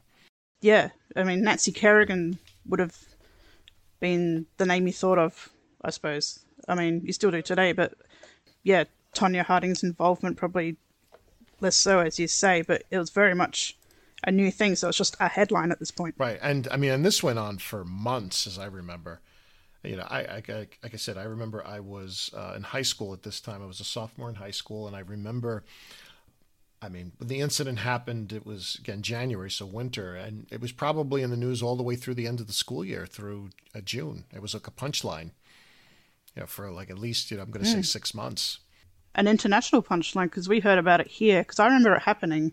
I I, I would have just turned thirteen, so yeah, I, I certainly remember it, and it went on for a long time. Right. Because of shows like this and references, you know, it's just, she's an easy target. Oh yeah, I mean, and you know that's another great film. Like if you watch the uh, Margot Robbie film "I Tanya," I, yeah, Tonya, I thought that yes. was wonderful. Yeah, I liked it too because I like Allison Janney in anything that she does. So I watched it anyway just for her. But I enjoyed the film. I thought it was quite good. Yeah, I mean, I, I give her a lot of credit. I mean, as a uh, as an Australian actress, right? I mean, she she could do that accent very, very well. Yeah, she she does an American yeah, I mean, she very well. yeah.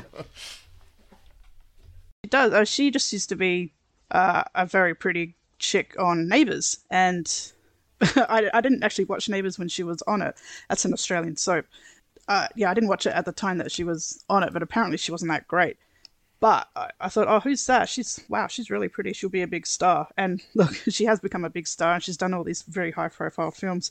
And I'm so glad that she's she's good. You know, so she she's she's got some chops. Well, good to see she made it out of the cesspits of soap operas. I mean, I'm no soap opera fan myself, so so glad that, like Kylie Minogue, another famous um, former Australian uh, soap opera actress, um, she's made it out of out of that gutter. Yeah, there's a few of them. Like Isla Fisher, she's another one. She was on Home and Away, which is the one that the Australian soap that isn't Neighbours. But there, there's quite a few of them. Like Chris Hemsworth came from Australian soap. I mean, there's a few of them about doing well in Hollywood. Yeah, for you Americans, uh, you could call Home and Away Neighbours on Sea.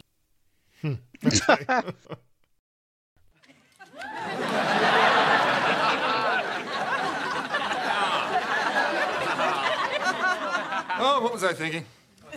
Have a big gulp, then chain myself to the goalpost. Good move, Al. Oh, no one's around. Maybe if I, maybe if I hurry.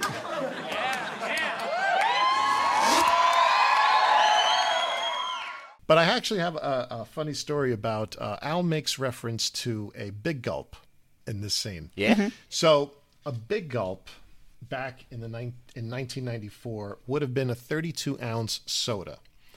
So 32 ounces is almost a liter for uh, all of all of our friends who know the metric system. So you'd go into a 7-Eleven and you would get what would effectively be like a watered down version of soda.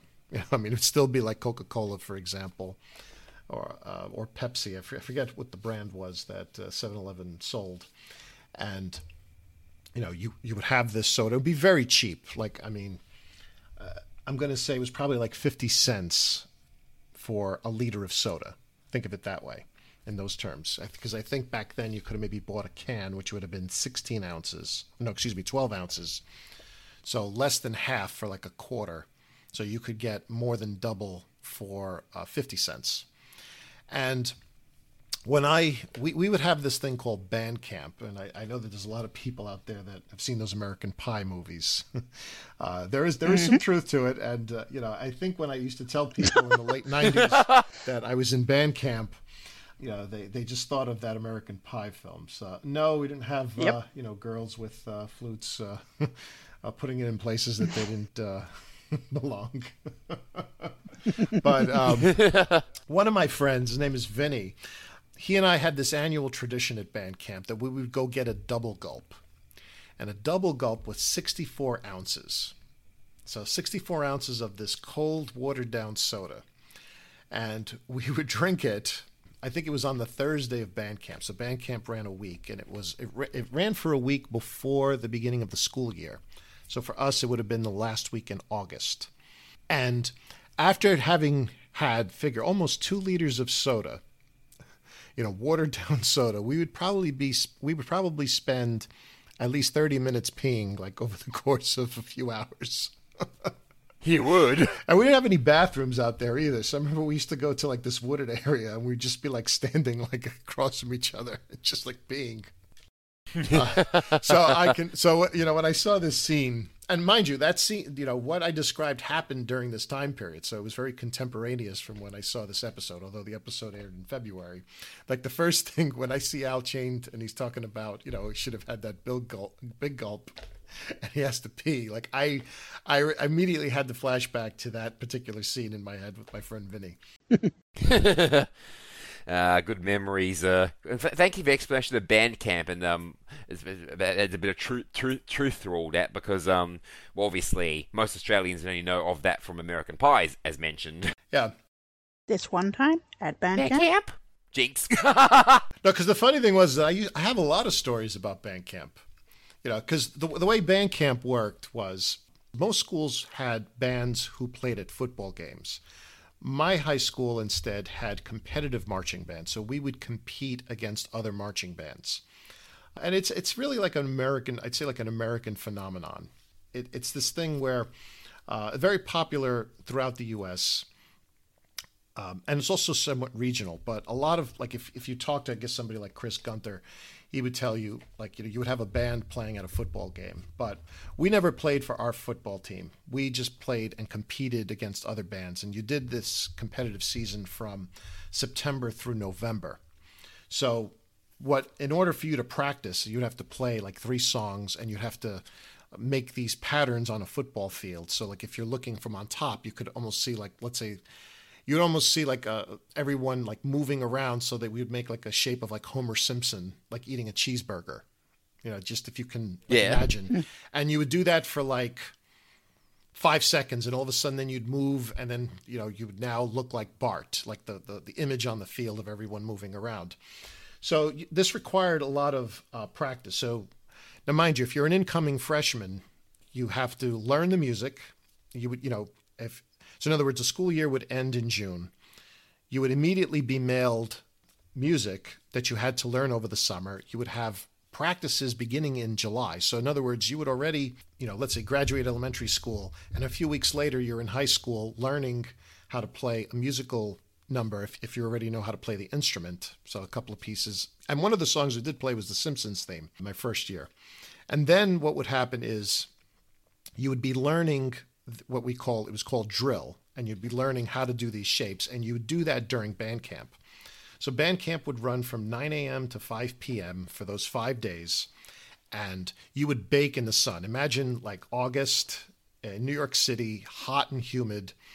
Uh, you needed to wear lots of sunscreen and you're learning like where to stand while you're playing a particular measure of music and that's what the whole thing was. And that was it was a great time to really build camaraderie with you know your your bandmates.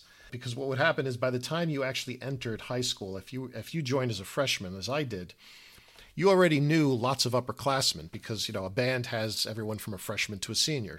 You know my high school experience is that i know lots of people who are three years older than me as well as three years younger than me. So my circle of friends is a lot larger than a typical person in high school because typically like a like if you're a member of a sports team, it's always going to be people of your grade and of your age. Except for like, you know, then there's always some, I'm going to say some exceptions to the rule, but um, that was the thing about band. And I have plenty of stories about band camp. And again, the double gulp is one of them. nice. Do old high school athletes now hang out at places like bars, unemployment offices, and painting contests? Yes. Good. Well, that's what I like to hear, especially the pie eating contest side of things. You know, there was a, one of my favorite lines. If you remember in Rocky, the Rocky movie, when he fights, uh, what's his name, Tommy Gunn. like uh, Tommy Gunn goes to uh, Rocky. He's like, "We want to step outside." You know, and Rocky says, "It's like, oh, it's like, oh, it's like, if you want to, like, let's go outside." So these two, these two fat guys stand up. He's like, he says, "Hey, hey, Rocco, you need some help?" He's like, "Hey, guys, this ain't no pie eating contest." Love Rocky. Yeah, so back to our awesome athlete of Al. Oh, so he lets it rip. Oh, yeah. But, oh, oh no, he's got flashed by Pest Boys. Kelly to the rescue in the Bugmobile. Hi, Daddy. Guess what? My dreams of having a daughter with her own insect car have finally come true. You guessed. anyway, it's called the Bugmobile, and the company said that I could take it whenever I want. That's great, sweetheart. Could you unlock me now, please? Wait, first, guess where I went today? Um, the moon? Better. The Chicago Institute of Bugs and Vermin. They have some of the rarest and most dangerous bugs in the world there. Like, take these African pink beetles here. There's only six of them in the entire world. It's a good thing, too, because one bite from one of these babies will nuke your entire metabolic system. Could you Back the jar up a little bit. Don't worry about it, Daddy. I made sure before I took them that I made the holes too small for any. Hmm. What? Did I say six? I guess I meant five. so, how was your day? Oh, just a typical day. Didn't sell any shoes, didn't get to pee, you know. So could you please unlock me now? Oh, no. Don't get mad, okay?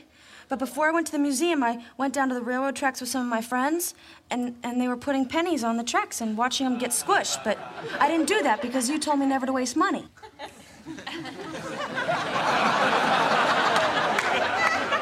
But a key isn't money, is it, sweetheart? No. Kind of awesome when you think about it, huh? Pressure it took to do this. Mm-hmm. But how am I to get out of here now? I thought about that too.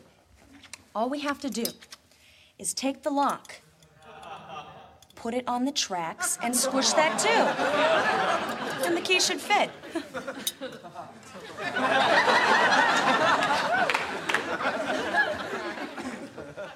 have a better idea, sweetheart. Since the lock is attached to the goalpost, why don't you go down, stand on the railroad tracks, and try to get them to bring the train over here? Gotcha.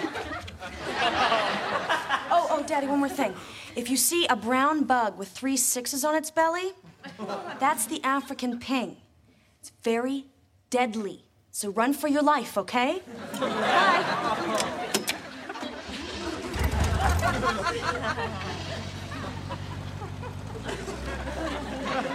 Oh, well, one killer beetle loose in a city this size. What are my odds of getting bit? I mean, even my luck couldn't be that bad. Um, she lets out a bug from the Institute of Bugs and Vermin in, in Chicago. Uh, some African ping beetles. Uh, uh, yeah, six have become five. And to make things worse, uh, Kelly does there's no key. Uh, she lost it on the railway tracks. And oh, oh no, it's squished. It's flatter than a British pancake or crepe. So let me ask you guys. So she has the Bugmobile. Like, have you guys? Do you guys have something like the Oscar Mayer Wiener truck in Australia? Have you ever seen one? I know what you mean, but no. I love that she's driving a bug, literally a VW, but we don't have anything that's sort of nationally iconic like what you said. Uh, I'm just trying to think. No, because we, we we have food trucks, but we don't have anything that's got an animal on it. There is a sushi place here that's got a giant prawn on top of it. That's all I can think of. On its car, I mean. Trying to think any here in Perth. None that ring to mind that are iconic here in Perth. No. Back in the you know the seventies, eighties, and nineties, you know, Oscar Mayer is a is a brand of like hot dogs and bologna. Oh, I'd love to be an Oscar Mayer wiener. That is what I truly like to be. Cause if I were an Oscar Mayer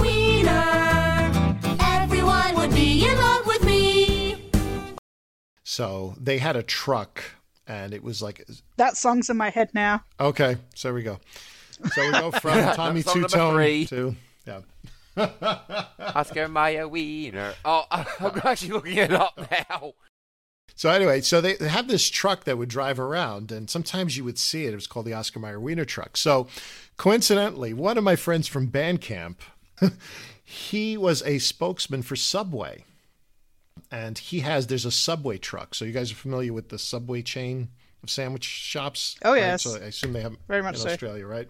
So Eat so he drives this um, again, friend of mine from Bandcamp, and he's like a spokesman for Subway. He's done some commercial work. I actually mentioned him before. He's a DJ on Long Island, but one of his gigs is opening up new subways in the tri-state area here in New York, ar- the New Yeah. York area. And he drives this truck and he gets dressed up and all that. So again, it's iconic.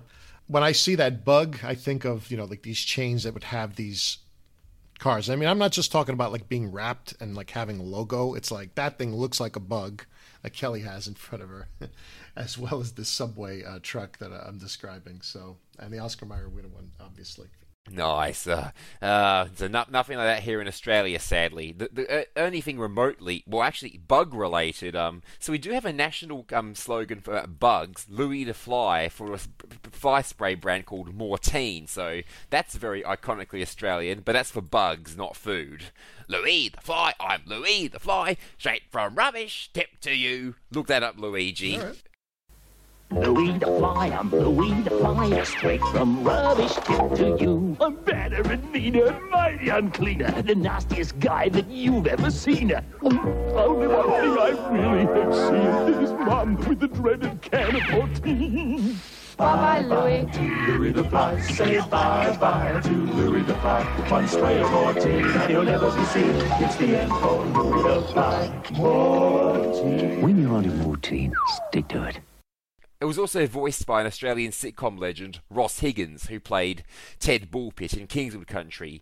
Previous listeners of the Austra- Team Australia would know that I'm a big fan of it, and as- I described before, Ted Bullpitt in Kingswood Country is basically Archie Bunker and All in the Family, minus all the serious social commentary. So Kelly's solution is to squish the lock so that the British pancake creme prog, that's Welsh pancake, flattened key can fit into it. I see her logic, but it's one slight flaw in that theory. No, it's not going to work. Uh, yeah, they'd kill your dad. You'd, you'd also can't rip the pole out of the ground because you're not Supergirl. But hang on, something worse is happening. Uh, there's a bug which has three sixes on the belly. Uh, that's very deadly, and it's um on Al's back. Oh, oh, oh, oh, oh. He knows he's got scabs on his face in his dream. oh dear. Oh, oh. Uh, he goes into a dream sequence. Um uh, which involves uh, Joe Namath and Jim Brown. Ladies and gentlemen, announcing your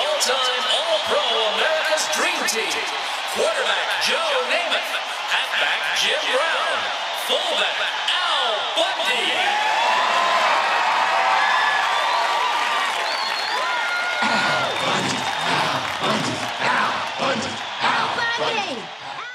Joe Namath, he's previously appeared on Married to Children in Dances with Weezy early this season. And Jim Brown, born on the 17th of February 1936, is a former professional football player, um, sports analyst, and actor. And he played with the Cleveland Browns between 57 and 65, one of the greatest players of all time.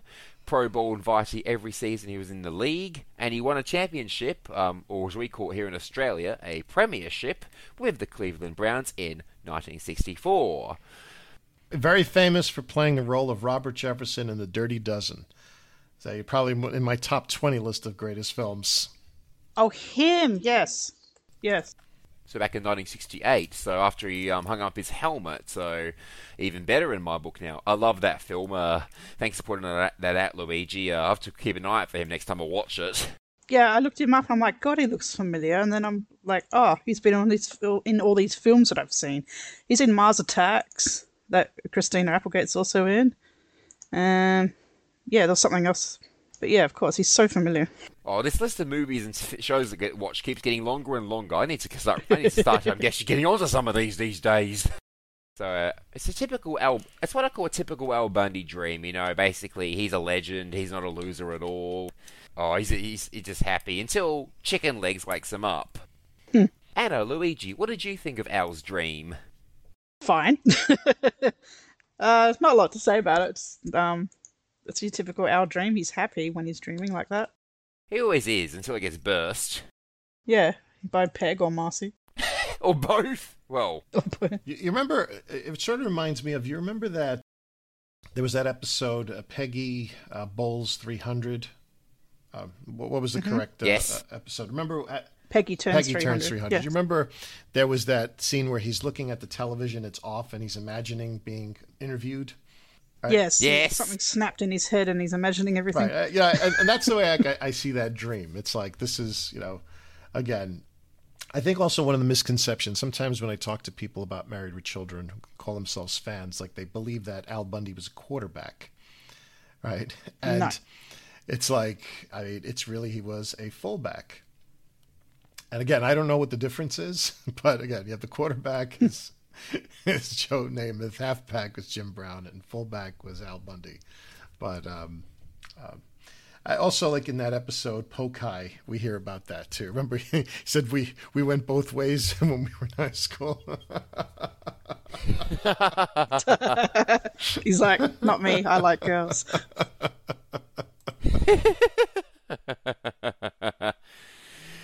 Uh, so sorry, Al, your dream's over. Oh, Mercy! Thank God it's you. I thought the goalpost had grown unsightly stubble. You know, I admire you, Al. I didn't think you'd last this long. But groundbreaking is in a couple hours, and a squirming shoe salesman under a bulldozer will not look good in the papers. So we're prepared to make you an offer. An offer? You mean money? Al Bundy is not for sale. I'm not standing here for myself alone, but for every guy that ever scored a touchdown. Oh, look, a double cheeseburger with fries. For every dad that ever took his kid to a game. For every man that ever married the wrong woman. Is there bacon in there? I don't even care if those are curly fries. Are they curly fries? Never mind. I stand fast. If you want to build a factory here, you'll have to build it over me.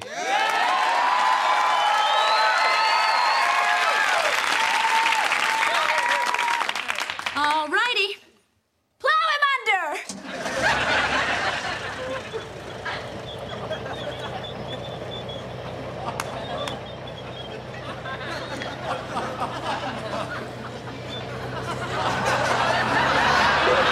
I'll always have my memories. What is the offer? This burger. Done?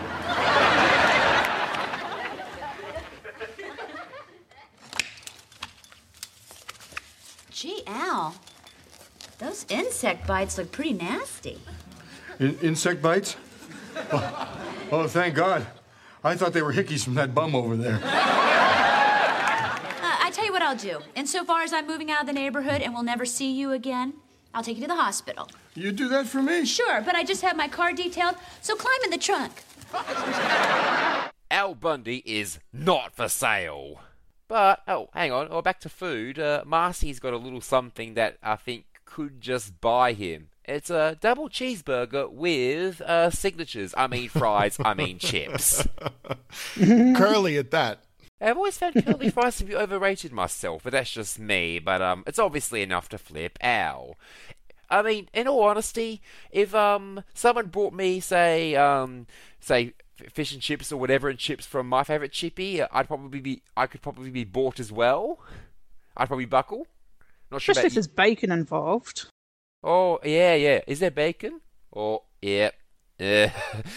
Uh, Al doesn't Al doesn't accept it first until he sees a bulldozer coming for him, and then he's uh, obviously realism snaps into his head, and he thinks, uh, uh, I could die. I think I'll accept.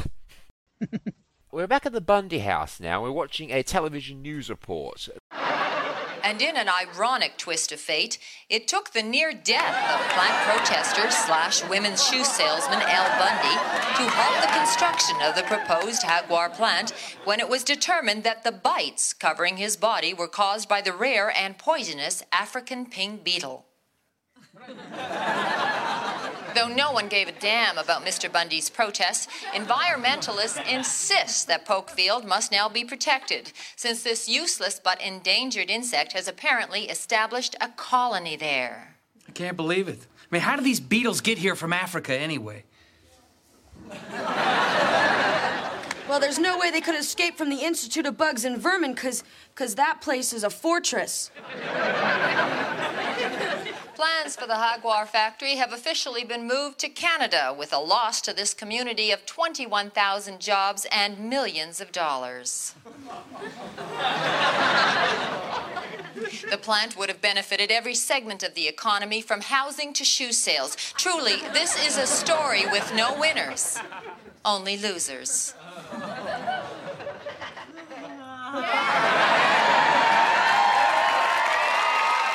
The plans for the Jaguar factory have officially been moved to Canada, with a loss to this community of 21,000 jobs.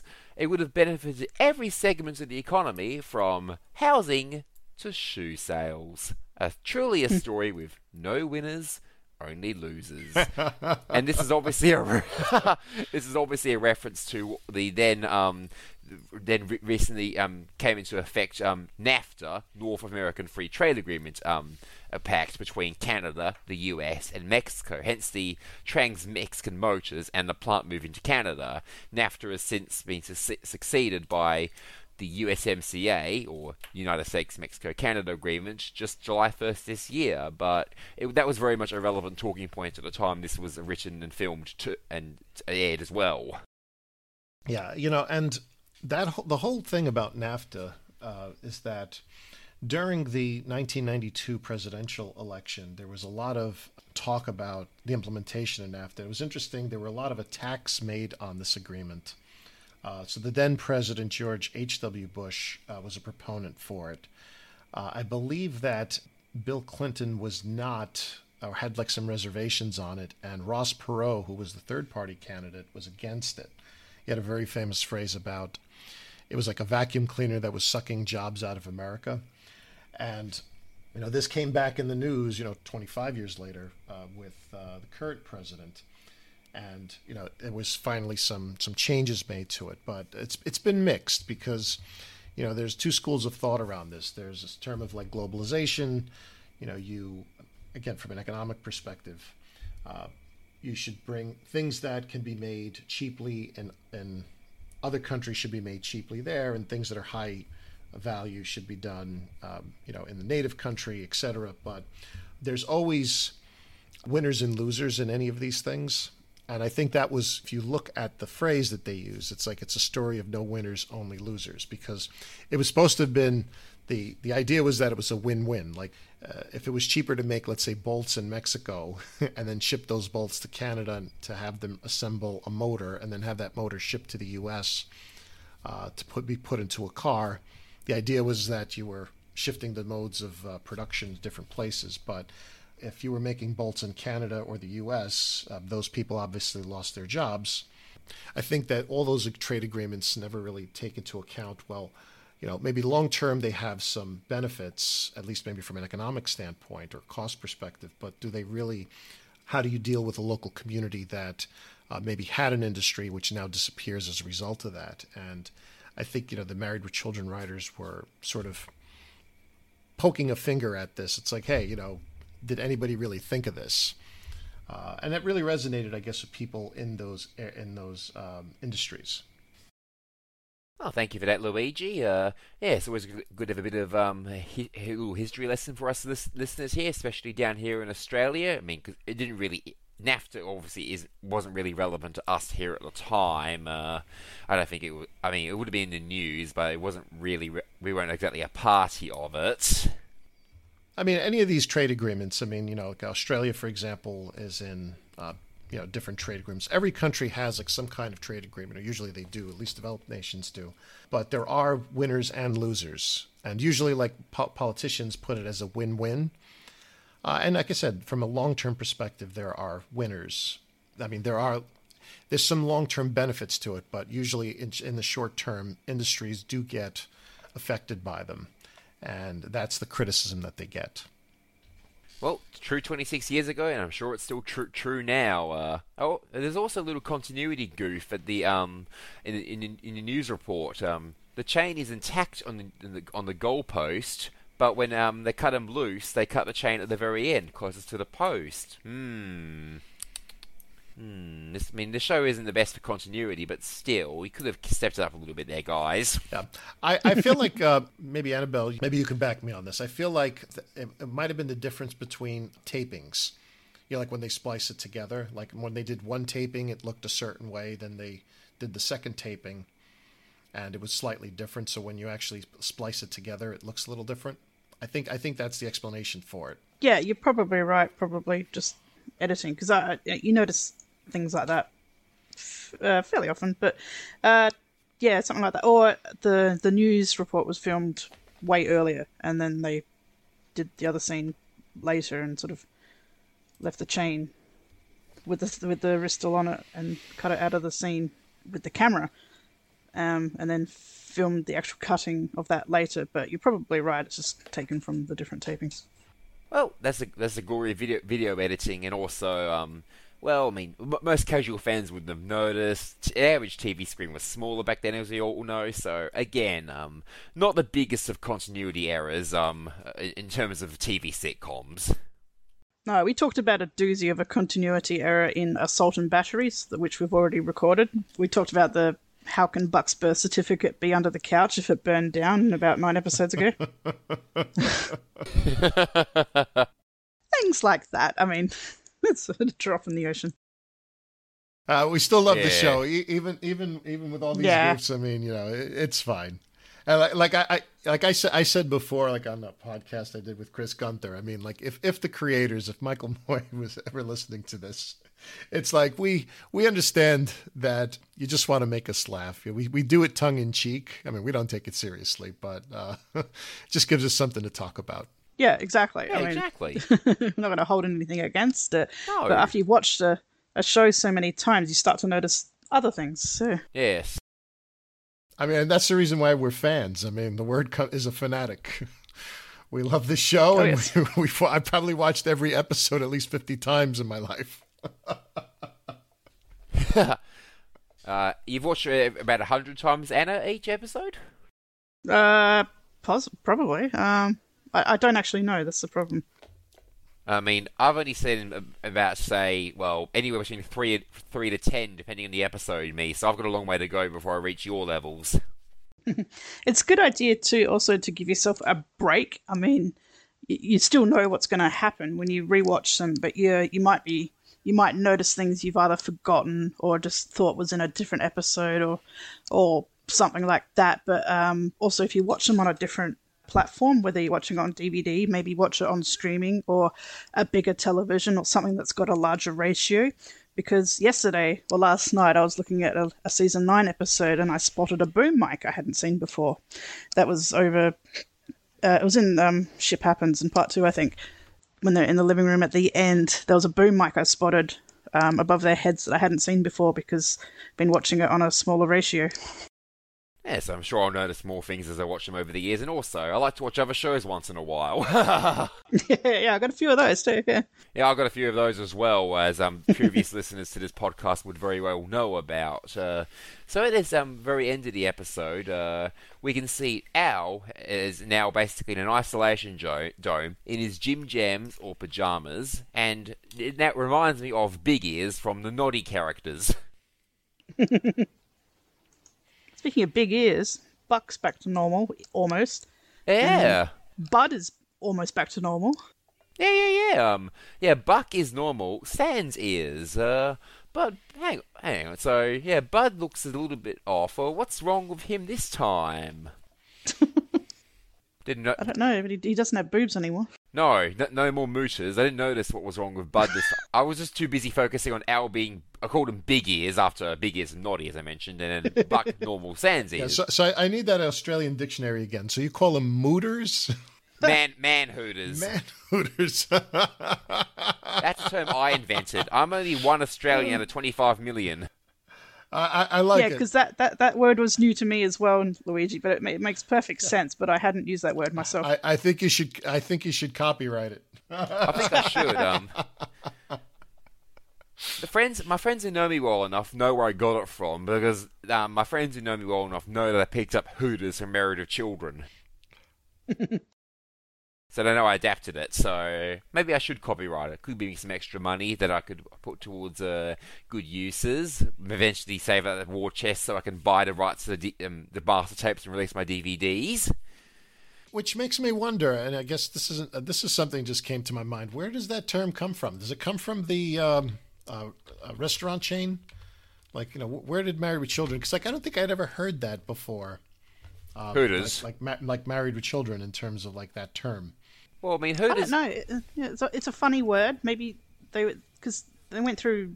They've called them other things, but maybe they decided that Hooters was a funny enough word that they could get away with. And also, I mean, I mean, had, had, had it been around for a, a few years at the time Married with Children was conceived, uh, it's been around since April Fool's Day of 1983 by some of Flo- in Clearwater, not Dumpwater, Florida, by six businessmen from Clearwater. Ah, no, I, you know what? I, I got the answer. It's a it's a slang term for breasts popularized by Steve Martin on Saturday Night Live. That's where it comes from. Okay. Oh, well, Interesting. cool. Interesting. So, was that in the 70s or 80s, Luigi? Uh, Because obviously it had to be before, before 1987. Uh, well, Steve Martin on Saturday Night Live, I think, was the seventies. Because then I know it premiered in 75. Yes, I'm. Uh, if I look up Steve Martin's run on that, I'm going to say it was in the seventies. Late seventies. Yeah. So he knew what he was doing there. Thank you, Steve Martin, because I'm sure you influenced uh, Michael G. Moye and Ron Leavitt. No, ma'am. We'll be right back to wrap up this week's review. Be sure to join their Facebook group page for all the podcast news and updates. Be sure to subscribe to them on the Apple Podcast app and please leave a review telling them what you think of the show. To subscribe to their YouTube channel, just go to channels and search up Married with Children podcast. Join their Patreon and support your favorite podcast with a small monthly donation. You can email them at marriedwchildrenpodcast at gmail.com. Thanks for checking out this review. How many African ping beetles are you letting loose on Chicago for this episode? Anna. You know what? I have no idea. I've been struggling on this one. I've been going back and forth a bit, but I might stick with my original s- sort of standard score of four, and I don't know why. There's nothing wrong with this episode, really. It's it's it's, it's a funny one, I think, because there's a lot you can take from this and a lot we can reference, and we've obviously talked a lot about it today, but as an episode, I'm watching it. I didn't really take many notes because a they've already been done by Luigi, but also I didn't I didn't have um I didn't really have much to add or anything like that. So yeah, I mean, there's again, uh, like I said in previous episodes, it's probably the little things. You know, it's the the little moments and like there's some there's some great references in this episode. I mean, things like the Alamo and um how we're talking about um well everything. I mean, everything from Pepsin to the Alamo to the British are coming. Even said he says the Beatles are coming instead of the Brit- the British are coming. That's probably my favorite joke in the episode. It's it's an interesting idea for an episode, I guess. the subplot. I mean, I always enjoy the Verminator commercials, and I did like Kelly's run as the Verminator. But I'm not disappointed that it ends later in. I mean, in in the series. I mean, that's it. Sort of it became its own chapter, its own thing, and that's fine. And I really like the commercials. Springtime in Baghdad, because I keep calling it Springtime for Baghdad. it's an interesting product. Those that subplot is very silly, but again, like a lot of subplots, especially in this era of the show, it's it's silly, but it's fun. And Buck turning into a turkey is is downright ludicrous, but you know, you just go along with it. The idea, the idea of Bud having boobs, I feel like someone came up with that and then thought of something to write around it. But yeah, I didn't hate it because you know, as a good subplot, you know, it doesn't get in the way of the A plot. You know, so it, it is what it is. It gives the kids something to do. It's nice that Marcy and Jefferson are a little bit more involved. I mean, Jefferson wasn't really, but Marcy was. Marcy's hair is a lot better in this episode. Even Al makes a reference to how bad her hair is still. You know, I see they drank a lot at Zippy Cuts. But her hair is actually better than it has been. This is the first episode in this season that it's an improvement. So, yeah, I mean, I like the episode. It, is it one I think about and after it's aired? Eh, not really. It is what it is. I, I don't mind it. I'll watch it. It's in a good run of episodes, I guess. And if I can think of anything more to say, I will. But at the moment, I'll just stick with four, and I'll just, I'll just, I'll just see what happens. Sorry, that's so vague. That's, but yeah, I, I, I don't, I don't know what to say about it really. Oh, thank you for that um, re- re- review, Anna. How about you, Luigi? How many um, African ping beetles are you letting loose on the streets of Chicago? I am also letting loose for African beetles.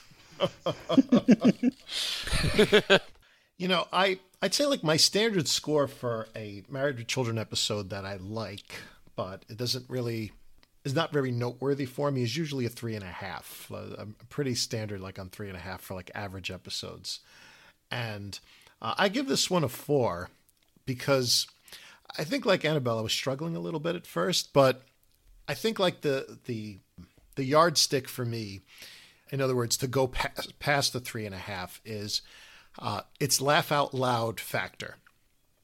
It's like we, you know, I traditionally don't like later uh, episode, later season episodes of Married with Children. I usually like, you know, I always like the golden years. Um, you know, I, I really love like season one, season two. I know like some people say it's like really the show got into its uh, footing in season three, but I really love the dialogue of the early seasons. This one is just like a Looney Tunes type of one. It's like, you know, the, I mean, just the commercial with Pest Boys is like a setup, something you would see like, you know, Bugs Bunny do with like Daffy Duck. Uh, you know, Bud having booze. It's so for, it's so farcical, but you know, some of the lines, like one of my favorite ones when Bud has boobs, is like, it's like Peggy Systems, like, where are you going? It's like, well, to cop a feel and kill myself, you know, because it's like playing up on you know the fact that he's a pervert. You know, Al caring about something that nobody else cares about. Um, you know, again, it's a little. You feel sad for the character as well. But you know there's also just the comedic effect in terms of what happens and you know what he's imagining. Um, you know the the contemporary references of what's happening in 1994 uh, all of that stuff when you put it together it's like yeah like i remember watching it the first time and it's like i'm laughing out loud at like that the nancy kerrigan tonya harding joke. Uh, that's what made it funny um, so when i look at it from that perspective it's like that's why i'm giving it a four. You know, I mean, it's it's not a gold standard episode for me, like in terms of five, and you know, I have my fives in my head, but um, this is really good, and that's you know, I, I always say that. It's like I just with this show, I just wanted to be entertained. I, I wasn't interested in learning something or, you know, for them making a political statement that I had to go back and think about, reevaluate what my values were in my life. You know, I just wanted to sit in front of a TV and forget about everything that's going on. Um, so that's that's what I like about this episode. It's like I could you could just sit down, you know, again, watch this episode twice uh, before we recorded this, and it's like I just enjoyed myself for you know those forty-four minutes. So give it a four. 44 minutes. Did you watch it twice, Luigi? I did. Thank you for your I did. Yes, I did. Well, thank you for that. As as for how many um, African ping beetles I'm going to let, let, loose in Chicago, make sure none of them get to Australia though. Uh, I'm going to also give four African um, pink that four African ping beetles let loose in the streets of Chicago. Why, you may ask? Well, I, I love the, the Verminator episodes, for example. I mean, I actually own a Verminator t-shirt. I even wore it to my high school reunion a couple of years back as a bit of a symbolic nod to that era of my life. Because I first got into Married to Children um, late in my high school days. Oh, uh, just the whole um, the whole plot of itself really. Uh, I, I love um, any story that mo- mo- most of the episodes revolving around Al's high school football days. The way he is so is so steadfast in his beliefs, and he get, does a quick 180 whenever there's food and a bulldozer involved. Uh, I mean, as as both of you said, Anna Luigi, uh, it's not gold tier for me. Um, it takes it takes a lot for me to give something a five, whatever, but it's just still a very solid four for me. Uh, another, well, well, any any episode that references John Wayne is a winner for my book. Uh, so just a pretty solid uh, all around season eight episode in my in my book. Yeah, that sounds good. I, I think uh, um, you, you both nailed it. It's a very cartoonish but solid season eight episode. All right, I said I was going, and I'm going. But let me tell you something. I'm not going to just disappear. You'll see me again. Wherever a fat woman shoves a smelly foot in front of some poor guy's face, I'll be there. And now, the last word on this episode. Calling in from his two thirds acre retirement property on Lake Chickamaucomico that the government hasn't yet padlocked. Ladies and gentlemen, I give you the creator and executive producer of the Married with Children podcast, Mr. Alex Edwards.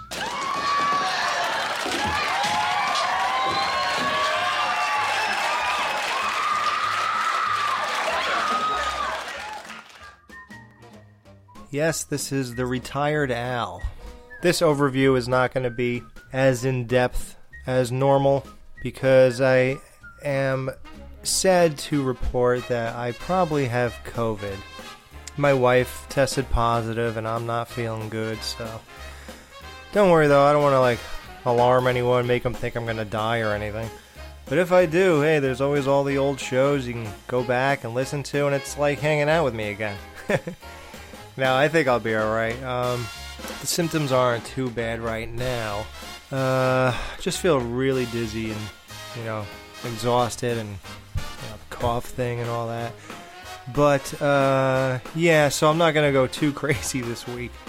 Because I do this, like, right before it's released. Like, it's literally. Even though we're live in the nudie bar, um, you know, those guys are. But they play my clip that I record the Tuesday before.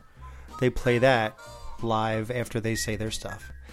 So here we, we are, Field of Screams, uh, the Verminator. One of my favorite aspects of Kelly's character, springtime in Baghdad. You just gotta love that stuff with these stupid commercials. It's just a great trope that um, you know. Everybody, this is like the tropey show, you know. Al's Polk High touchdowns, Dodge, No Ma'am, Verminator, Bud with the girls, Peg with not working, and shoe store, and uh, the Jeffersons being rich and stuff like that. Having cars or whatever, you know, nice cars, cars that are in the shop, whatever. Yeah, these are one of the tropes that um that I really love of Kelly. Uh, you know, if we're not going to do the boyfriend thing all the time, then hell, man, give us some Verminator. You know. Marcy has a finder's fee, and she's going to get $1.3 million and move. Once you hear that, you know that this there's no way this could work because you know we know she didn't leave the show. So Polk High football field being replaced by Jaguar manufacturer. Wow. Of course Marcy would do that. Buck lost all his hair when he was doing that Verminator, the spray, the bug spray. Then he turns into a turkey. Uh, take that as you will. I mean, we're talking Looney Tunes here. It's that's a weird joke for sure. Um, I don't know why he would just turn into a turkey. I think it was just funnier having the uh, the dog with no hair on him that he initially turned into. I think that's enough of a gag that is unbelievable. So why are we going to take it one step further just to say I hope I change before Thanksgiving? why? So Kelly won't throw you out of a window and break your neck? Uh, Bud lost the chance with a hot babe that wanted to have sex one for one and only one time, and you know her only time, and uh, because he has breasts. That reminds me. Have you ever seen the movie um, Just One of the Guys? when uh, the dude kisses the other dude at the prom, and he goes, "Don't worry, everyone, he has tits." because it was really a girl. But not in Bud's case. Now, see, Bud, you know, it's not the worst thing in the world, his situation. I mean, a bisexual chick would have a field day with him, you know? I mean, you got everything right there. Al chains himself to the goalpost. Aaron's here again. Wow. Yeah. I'm starting to see why I didn't remember him. Al gets a bug bite by Kelly's bug. Just classic. You knew when he turned around you'd see a bug on his back. Al passed up a burger and fries, and the fries were curly like a mouse's tail. Come on, you know what that is. You know the references, guys? I believe in you. I know you do. No, he didn't pass it up. No, not so much. I guess when a bulldozer's coming at you and, and the guy is not afraid to murder somebody, uh, then yeah, I guess um, I guess you just give up. This is a story with no winners, only losers. wow, what an ending! But of course, Al doesn't care. He's just like in this. Uh, well, I guess where I should be, a coat like a tent that nobody could uh, go near him. You know, there's like one of those low key episodes that are just an episode where it's not a big deal. It's like, yeah, it was all right. You know, it's good. Uh, it was definitely one of those. Um, but I think, despite being that in the end, I think the writing was actually pretty solid. I think they really thought this one out. You know, there's a lot of a lot of layers to this episode. You know, they really they wrote a lot of plot devices, and the B story was just as stimulating and blended in with the A story. You know, her bringing the beetle over to Al, and and that being the reason the whole thing is shut down. And uh, you think it was just for gags, and you think it was just for Buck changing gags and Bud changing gags. But no, I mean, it infiltrated the entire episode. I mean, it's actually good plot devices. I mean, just the addition of the key getting run over by a train, and then we should run over the lock, and then it'll work. what an addition to add to that scene! Amazing. It's actually very. It's a better episode than than probably meets the eye. So uh, I will view it as such, and I will give it a four out of five. I really like that. I like things that are thought out that way. And of course, everyone's performances were great. Everybody. Even Peg. You know, again, a nothing Peg episode, but when Marcy said to her, she goes, "Oh, maybe I could do do that. I could get a million dollars. How'd you do it?" She's like, "Oh, well, I worked for it." And the look on Peg's face. I mean, that alone, I I give her the, yeah, you know, good job on this episode just for that face even though she really didn't have much more uh, impact. Wow, this turned out to be longer than anything. I guess when I'm like all delirious from COVID or whatever, like uh, maybe I just ramble on, like I was bitten by an African beetle, you know. All right, guys. Uh, hopefully, I could record one next week. If there's a delay, uh, well, I guess we'll see what happens next week. That's Al, folks. Thank you for tuning in for this week. Uh, tune in next week as um, the Married to Children podcast reviews season 8, episode 20, The D'Arcy Files. Jefferson reveals his secret past to Marcy when he tells her that he is a ex-CIA spy in a witness relocation program.